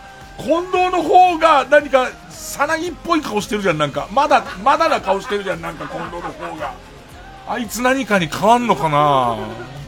うん、うん。ペンネーム背中にはいつも幸せのポップコーン。ニッチェと戦うときは、臭い息を吐く方から先に倒す。これは江上でいいな。だから江上の方がガス的なやつを来そうだもんね。別に知らねえけど、本人たちがそうなわけじゃねえけど。うーん、でもいつかニッチェと戦うっていうね、そういう気はしてんだね。なんかあるよね、中ボスで二人組のキャラっているじゃんか。で、片方、倒し方の順番間違えるともう延々と回復しちゃうような、あの感じだよね。えー、ペンネームボールペン回避して2、苦手な刑務作業ほど自分を高めるチャンス。すごい好き。ペンネーム、ケイちゃん。2、人形のパンティを脱がし、人にかぶせない。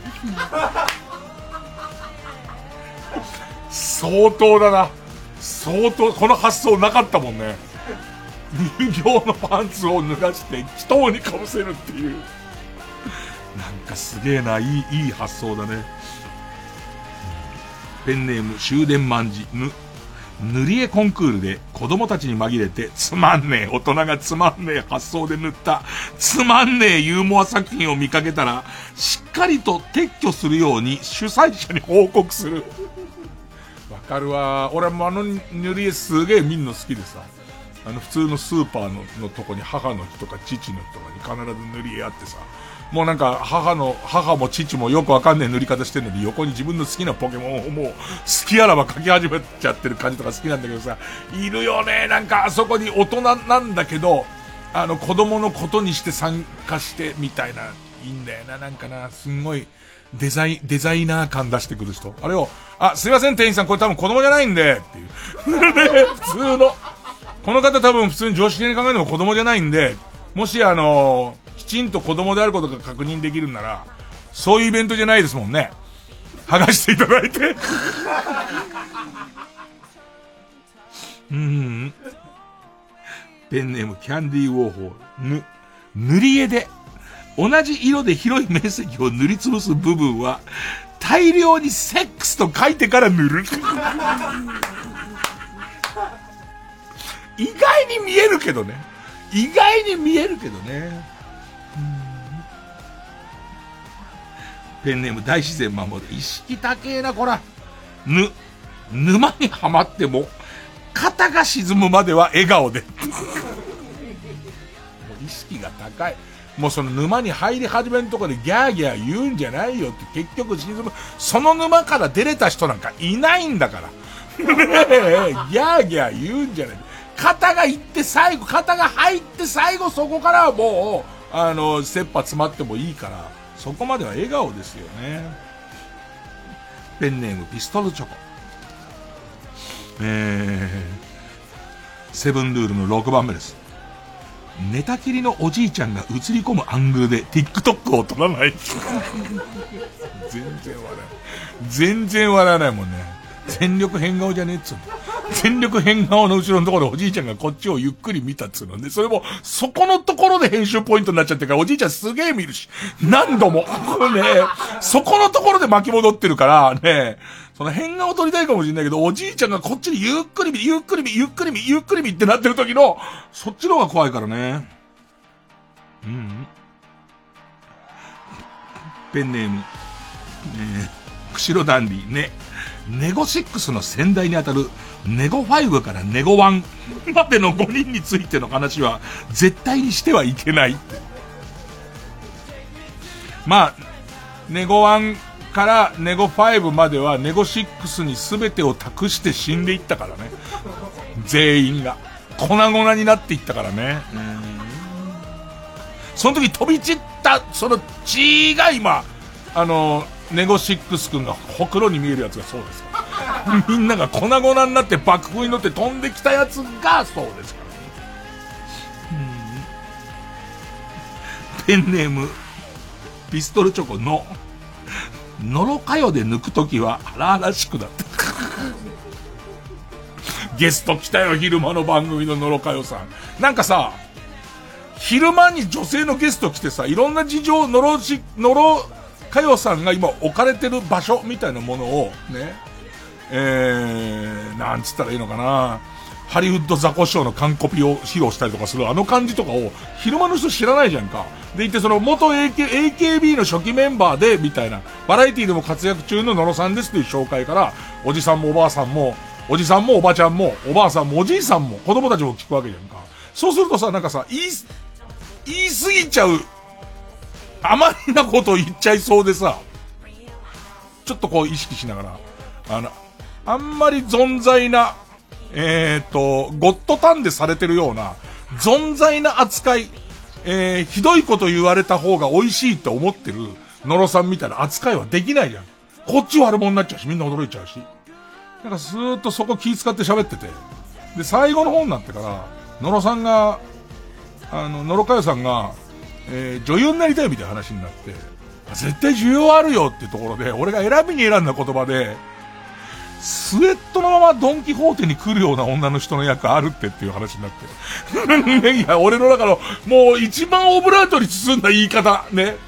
えー、したら本人も、えー、あの時アシスタント誰かもう受けてくれたんで、ちょっと調子に乗って、で、えっと、カー用品の売り場から大きい声で、傘でこっちこっちって連れを呼べる感じみたいな話して。ね。で、俺の中ではちょっと言い過ぎたかなと思ったんだけど、本人が自分の YouTube チャンネルが、イノシシチャンネルっていう名前だった話を始め。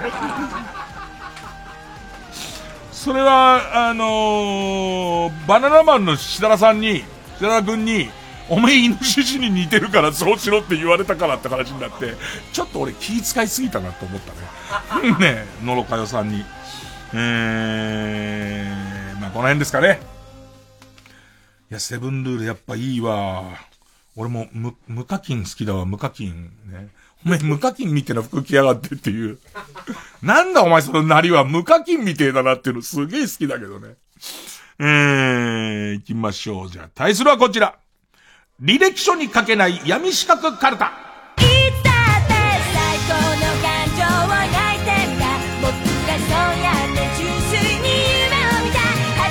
なんかこの間さ、マナー講師みたいな人がさ、なんか早くもそのズズームリモート会議のマナーとか作ってるみたいなみんな気をつけようぜみたいな話したらさ、本出してる人もういるね。もう早くも、あのリモート会議の時のマナーみたいな。もう止められません。もう止められます。そうなっちゃったらね。えー、ペンネームシーザーズハーレム。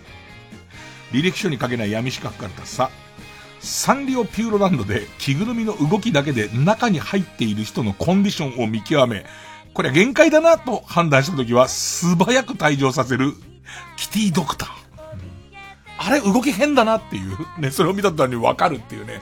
キティ限界っていうね。ねはい、動線確保してキティ限界。ね、それでもうすぐに引っ張っていけるっていう。ね、キティの首の継ぎ目の時はもう汁出ちゃってるから。ねね、もうギリのとこまで。ね、うん。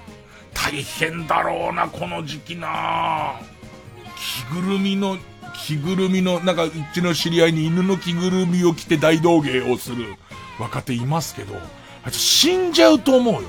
死んでも笑顔だからね。逆に言うと。それが怖いよね。えー、ペンネーム。ポマシー、さ。避けるチーズを、床屋で髭を剃るときにクリームをシャバシャバ塗るために使う、ハケぐらい細かく裂ける。先し。なんか酔っ払った人うっかりあれを裂かずに食ってるときに、調子乗んなよって思うね、自分に対して。調子乗ってんな、お前って。あれ裂かないで食うようになったらもう、天狗もいいとこだって思うよね。ただのクキクキす、クキクキめのチーズとしてまで食ってんな。本当に、本当に。俺はおごってると思うね。えー。ペンネーム試験電波送信中。さ、佐藤玉緒に耳元で、昔ヌードになってましたよね。ねえねえ、昔ヌードになってましたよね。昔ヌードになってましたよね。と言って、プンプンとかではなく、ガチの怒りを引き出す怒らせ検定2級。えー、ペンネーム形状記憶老人さ、酒の席に有効。えー、野坂昭之直伝。カラオケマイクを武器に敵をぶちのめす、ダム武闘術、初級。えー、同じく形状記憶老人。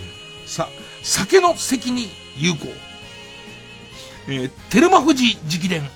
電目を武器に敵をぶちのめす、ダム格闘術2段っていう、ちょっとずつ上がっていく感じ。もうさ、生涯あの電目見るために思うよね。電目見たらこれでぶん殴られたんだっていう。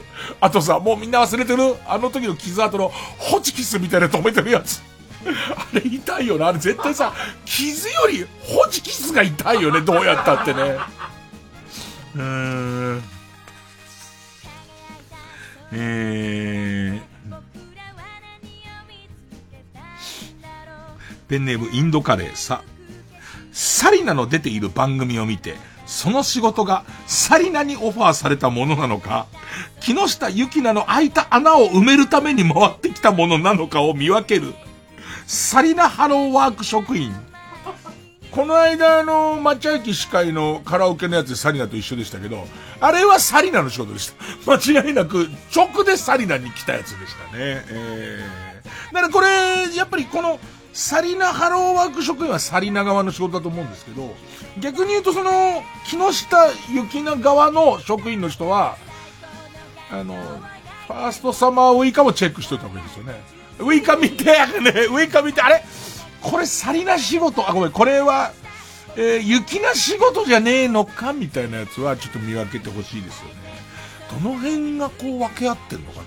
なんか最近思ったのは、テレビつけるとフワちゃんとみちょぱ出てる。もうフワちゃんみちょぱ、フワちゃんみちょぱじゃんか。テレビってもうフワちゃんとみちょぱが出るもんなんじゃねえかと思うぐらいじゃんか。あの、もともとはどの成分が回ってんの？あの、あんなにみちょぱに入ってんのは元誰だったところなんだろうとか、あんなにフワちゃん、フワちゃんってちょっと、そのあのー、あいつあいつ、鈴木、えー、っと、鈴木奈々ちょっと食ってるよね、おそらくね。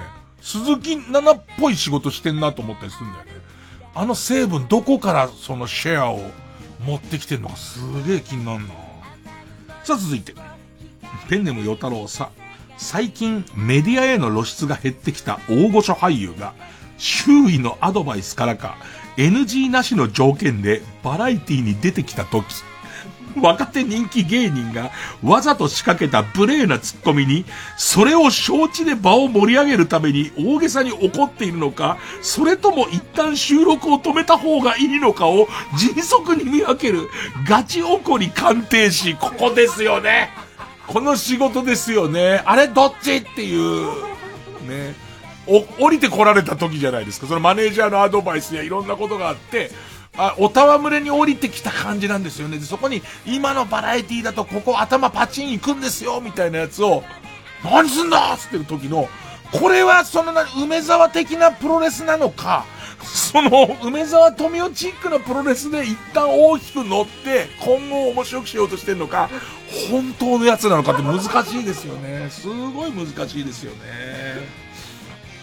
えー、うんえー、ペンネーム4番、4番君をし、地元のスーパーにありがちな中毒性の高いテーマソングだけを手掛ける、中毒ソング作曲家。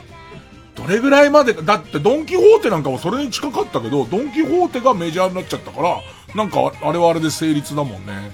なんか、アレコードとかにたまに出てくる 地方のスーパーのそういうやつ、もうレアだから、原版しかもうなかったりするから、ああいうのなんか欲しいね。すごい欲しいね。今まで流れてんのかな？俺昔若手も若手19歳ぐらいの頃に、横浜の岡田屋モアーズ、岡田屋モアーズっていう中デパート、中デパートみたいなところで、なんか素敵な岡田屋モアーズの歌がいつも流れてた。あの、誰もお客さんのいないイベント会場で、で、滑り倒してる時に後ろに素敵ななんか、あのなんか夢が広がる、岡田屋モアーズ。で、最後終わるところに、もう楽屋にやっとたどり着いて仕事終わったってお金をもらって逃げるように帰ろうってところにちょうどぴったり合うように、モアーズって終わる。ね。えー、頭残ってるわ。ペンネームヒメルテやし。昭和の出来事をことさら素晴らしい素晴らしいと説いて、平成生まれの若造ども、いいだろう、羨ましいだろう。俺たちはその時代を生き抜いてきたんだ。俺たちはそれを体験してきたんだぞと、上から目線で自慢げに言う。武田鉄矢の昭和は輝いていた検定一級。あれ、なんちゃんでやってんだ ?BS か？なんかたまに目に入るよね。昭和は輝いていた。たまに目に入るな。うーん。ペンネーム、菅、菅ジモン。し、シーツコーディネーター、お弁当彩り検定等、意識高い系や、とにかく資格の保有数を売りにしたい、売れないアイドルたちの温床になっている、無意味な資格を整理していく、資格こんまり。あるよね、なんかね、その資格の中にも、これって言うと怒られそうで言えませんけども、これを取ってる人むしろだなっていう。ねなんか、これを取ってる人に共通するオーラあるよねっていう人いるよね。ここまで資格の名前でま、でっかかってますけどね。えー、いろんな色の瓶があって。ねえねえーペンネームボールペン返してし、島谷瞳の毒にも薬にもならないカバーアルバムを笑顔で聞き流せる大人3級だった。ペンネームワンパク大仏し、女優田中みな実をまだいじっていいのかそれとも女優専門の事務所に移籍して本格派女優になったからもういじってはいけないのかを見極める田中みな実取扱技師。わかるわー俺もう、俺は、俺が降りた時、ところからブームね。多分、俺が降りたとこからブームってのは間違いないと思うんだけど、俺 M の後半も降りてるからね。M の前半あたりが、俺の中で言う田中みな実がいい香ばしさを持ってるところで、やっぱ自覚出ちゃったじゃん。こう、田中みな実が M を引っ張ってるっていう、あそこから先に関してはどうぞ皆さんのものです。もう、俺のみなみとは思ってない。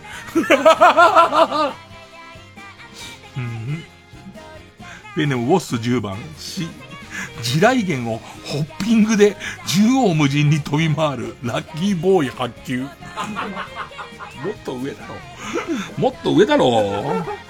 えー、ペンネームじゃがやまりこ、す、数式を黒板に書き連ねるなどして、学園もの AV のリアリティを向上させる教室コーディネーター。いるよねあれ、たまにでもさ、あそこにちゃんとした数式書いてあると、ちょっと切ないものもあるよね。頑張ってんだな、ここの助監すげえ頑張ってるっていう。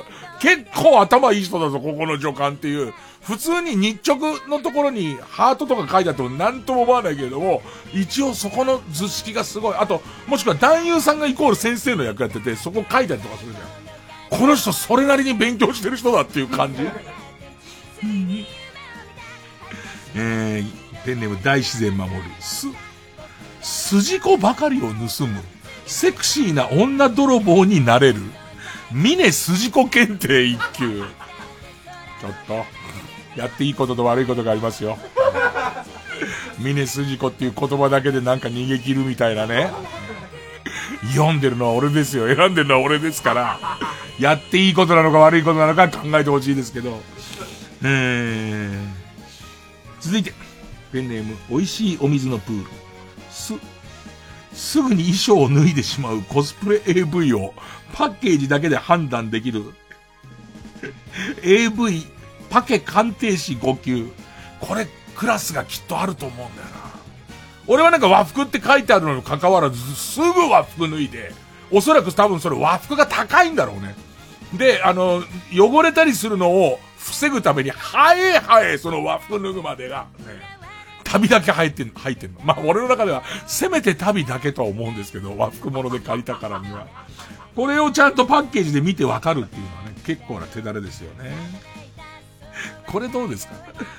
ペンネーム三丁。す、水曜日のダウンタウン的なことをやろうとする素人を即座に察知してやめさせる空手二段って書いてあるのよ。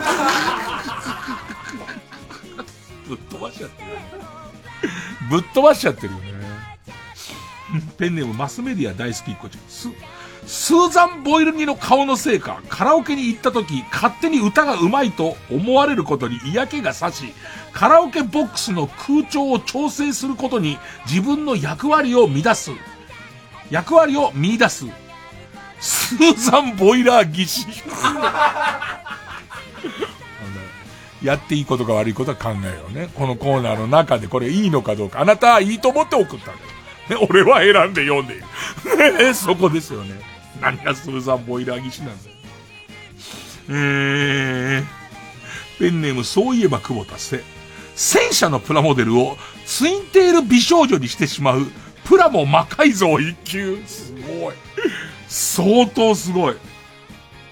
うん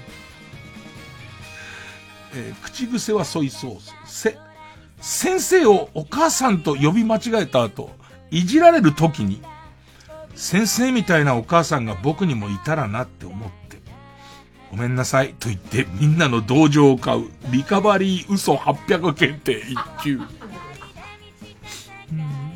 えー、ポコヤ火山せ、世界仰天ニュース内でのダイエットに成功した人を取り上げる仰天チェンジのコーナーの再現 VTR でダイエット前のビフォーを演じたおデブ女優の SNS アカウントを突き止め素晴らしい演技でした。いや、マヨネーズ丼の食いっぷりが最高で食欲をそそられましたなどの励ましコメントを送ってフォローすることができるビフォー女優アフターケア人そうですよね。あの人は、醜かったみたいな役ですもんね。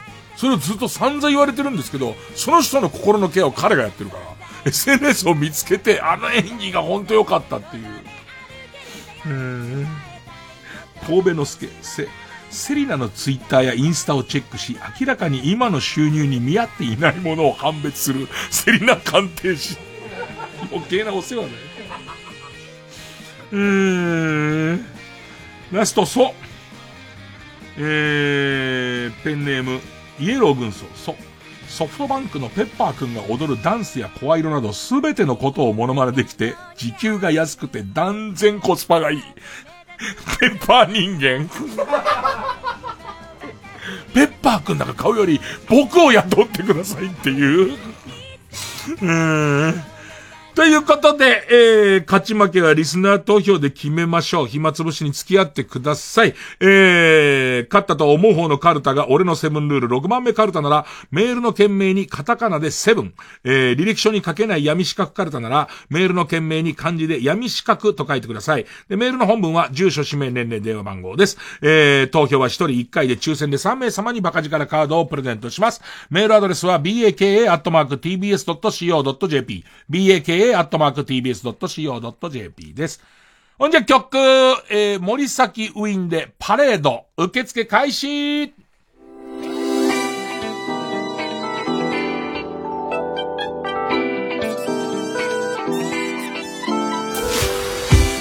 ー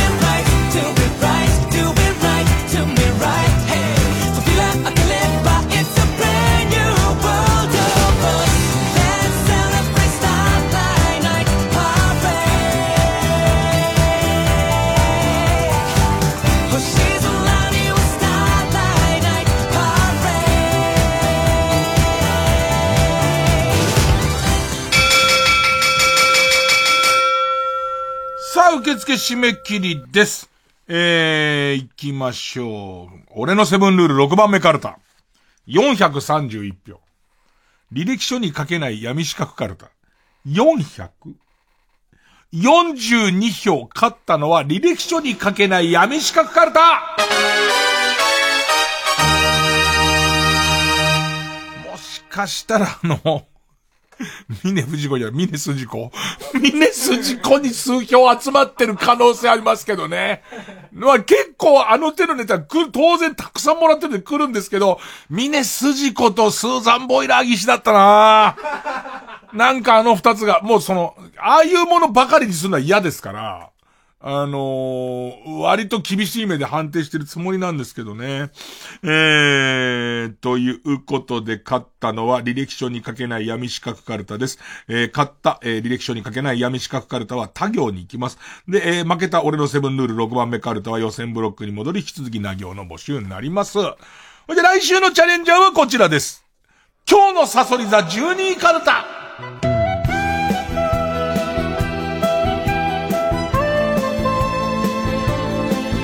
さあ、えー目覚ましテレビの占いコーナーでサソリ座が12位の時に書かれている言葉がテーマです。もう基本的に、そのことを途中で忘れちゃいますけどね。なんとなく占いの文体は整えてくださいよ。えー、うん例題ペンネーム終電万事、野行です。や、優しい嘘と男の一物という自伝本を母が出筆するがって 母が執筆するが、そのどの出版社にも断られたことでめちゃくちゃ落ち込んじゃって、どう声をかけていいのか、いいのやら、やらってなる日。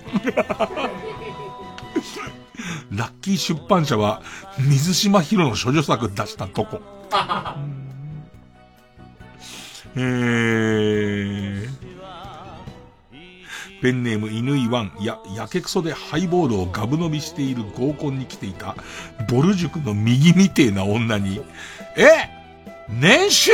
それ月収かと思ったと起き上がれないくらいのボディーブローを食らうかも。ラッキー芸人は3時のヒロインの右。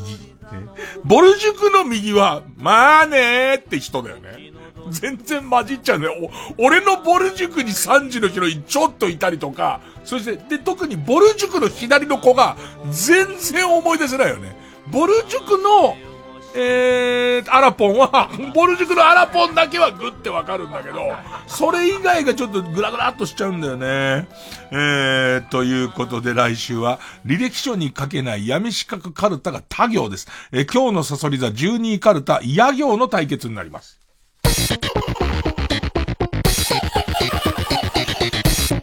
曜ジャンク、一流ミュージカル深夜のバカ力。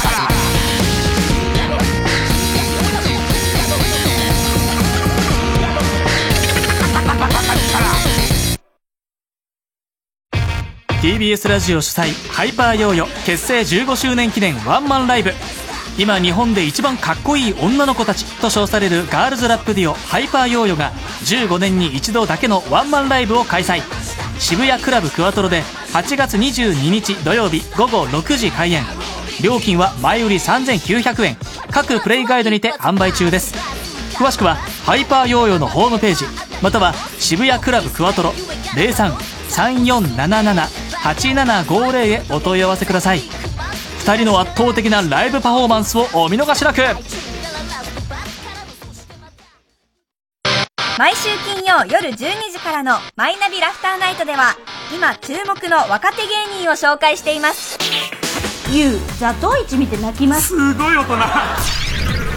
空っぽだよ。入れてこい。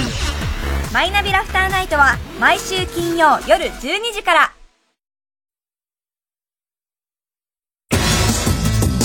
伊集院光る深夜のバカ力。ここでビッケブランカのミラージュをお聴きください。理由なんて一つもなかった。悲しむことすら自由でない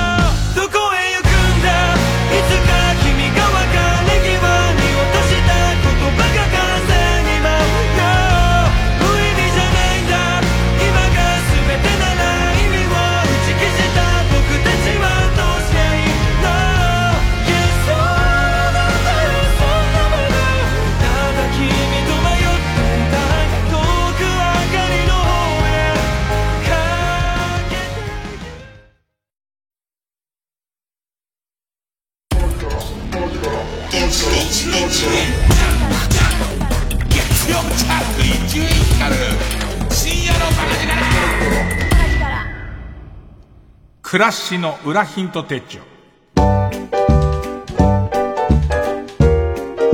ちょっとしたヒント、ちょっとしたヒントで、えー、マンネリ化した毎日退屈な日常に何かこう、キラッと輝くものを、えー見つけることができるんじゃないかという提案のコーナーです。えー、ラジオネーム、ぷんぷんさん、ヒント。お有名飲食店のメニューを再現するレシピ本。まあ、結構出てますよね。えー、を買って、レシピに忠実に自分で作り、味を覚えてから本家のメニューを食べに行ってみよう。ああ自分で作った方が美味しかったらあなたの勝ちです。お、ちょっと面白いかもね。今、ありとあらゆるの出てるもんね。で、作ってみて、で、あ、こういうもんなんだって思って、で、本家食ってみて、自分の方がうまいとちょっと変わった感すごいね。えー、ペンネームカーリー松下。ヒント。ビジネスホテルの部屋には大抵絵が飾ってあります。その絵を写真に撮り、携帯電話の中に自分の美術館を作ってみよう。わあ、面白いわ俺たち今でこそ仕事、こう、そういう仕事ないけど、ロケモンとか行くたびに美術館行って、なんとも言えない普通の絵飾ってあるよね。あれ全部撮って、ああ、出張でビジホに泊まることが多い人はかなりの点数が集まり達成感を得られることでしょう。後でどこだっけとかもちょっと面白いよね。この絵どこだっけとか、そん中からいい絵を辿っていって自分、なんか、あ、この作家俺好きみて、みたいの、ちょっと面白いかもね。いや、ちょっと、あの、短くてごめんなさい。いいの二ついただきました。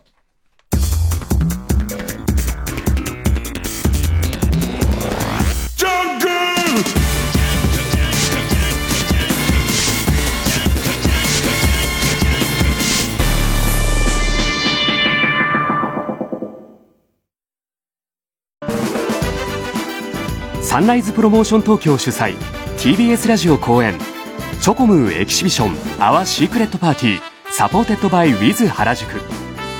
イラストレーターチョコムーが9月28日月曜日までウィズ原宿ホールで初の大規模展を開催中。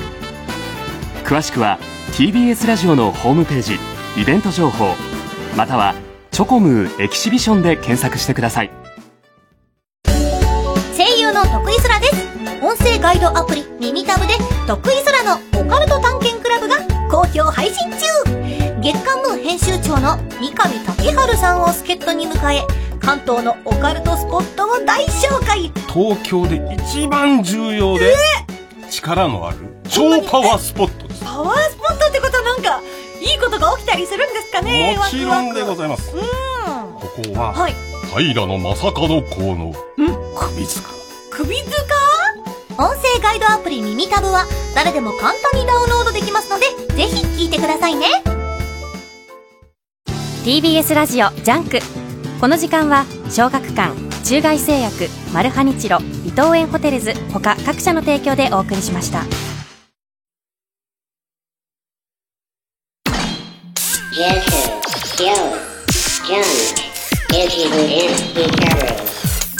out, no, no.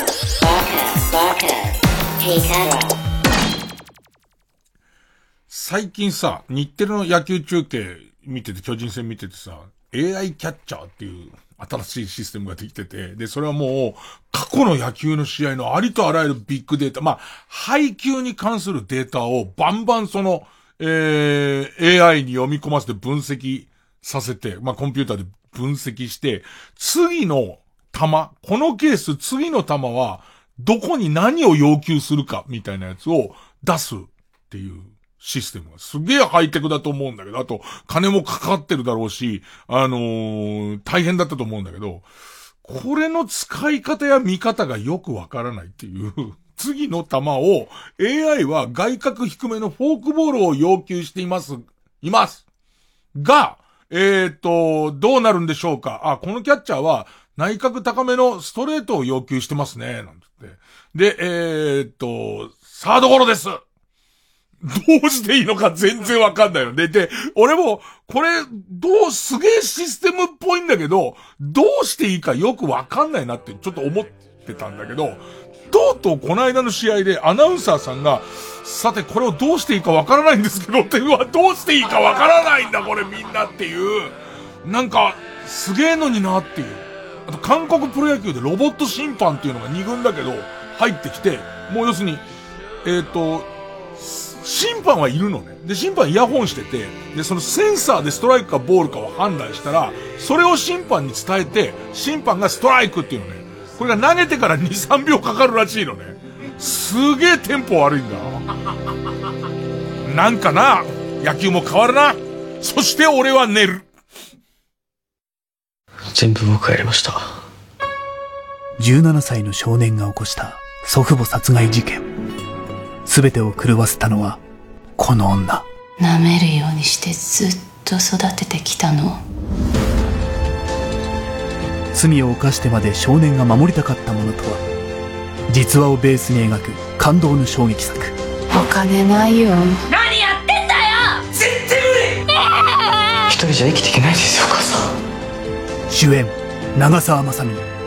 映画、マザー。大ヒット上映中。この真相を受け止められるか？TBS ラジオ 90.5MHz 総合住宅展示場 TBS ハウジングであなたも夢を形にしませんか？3時です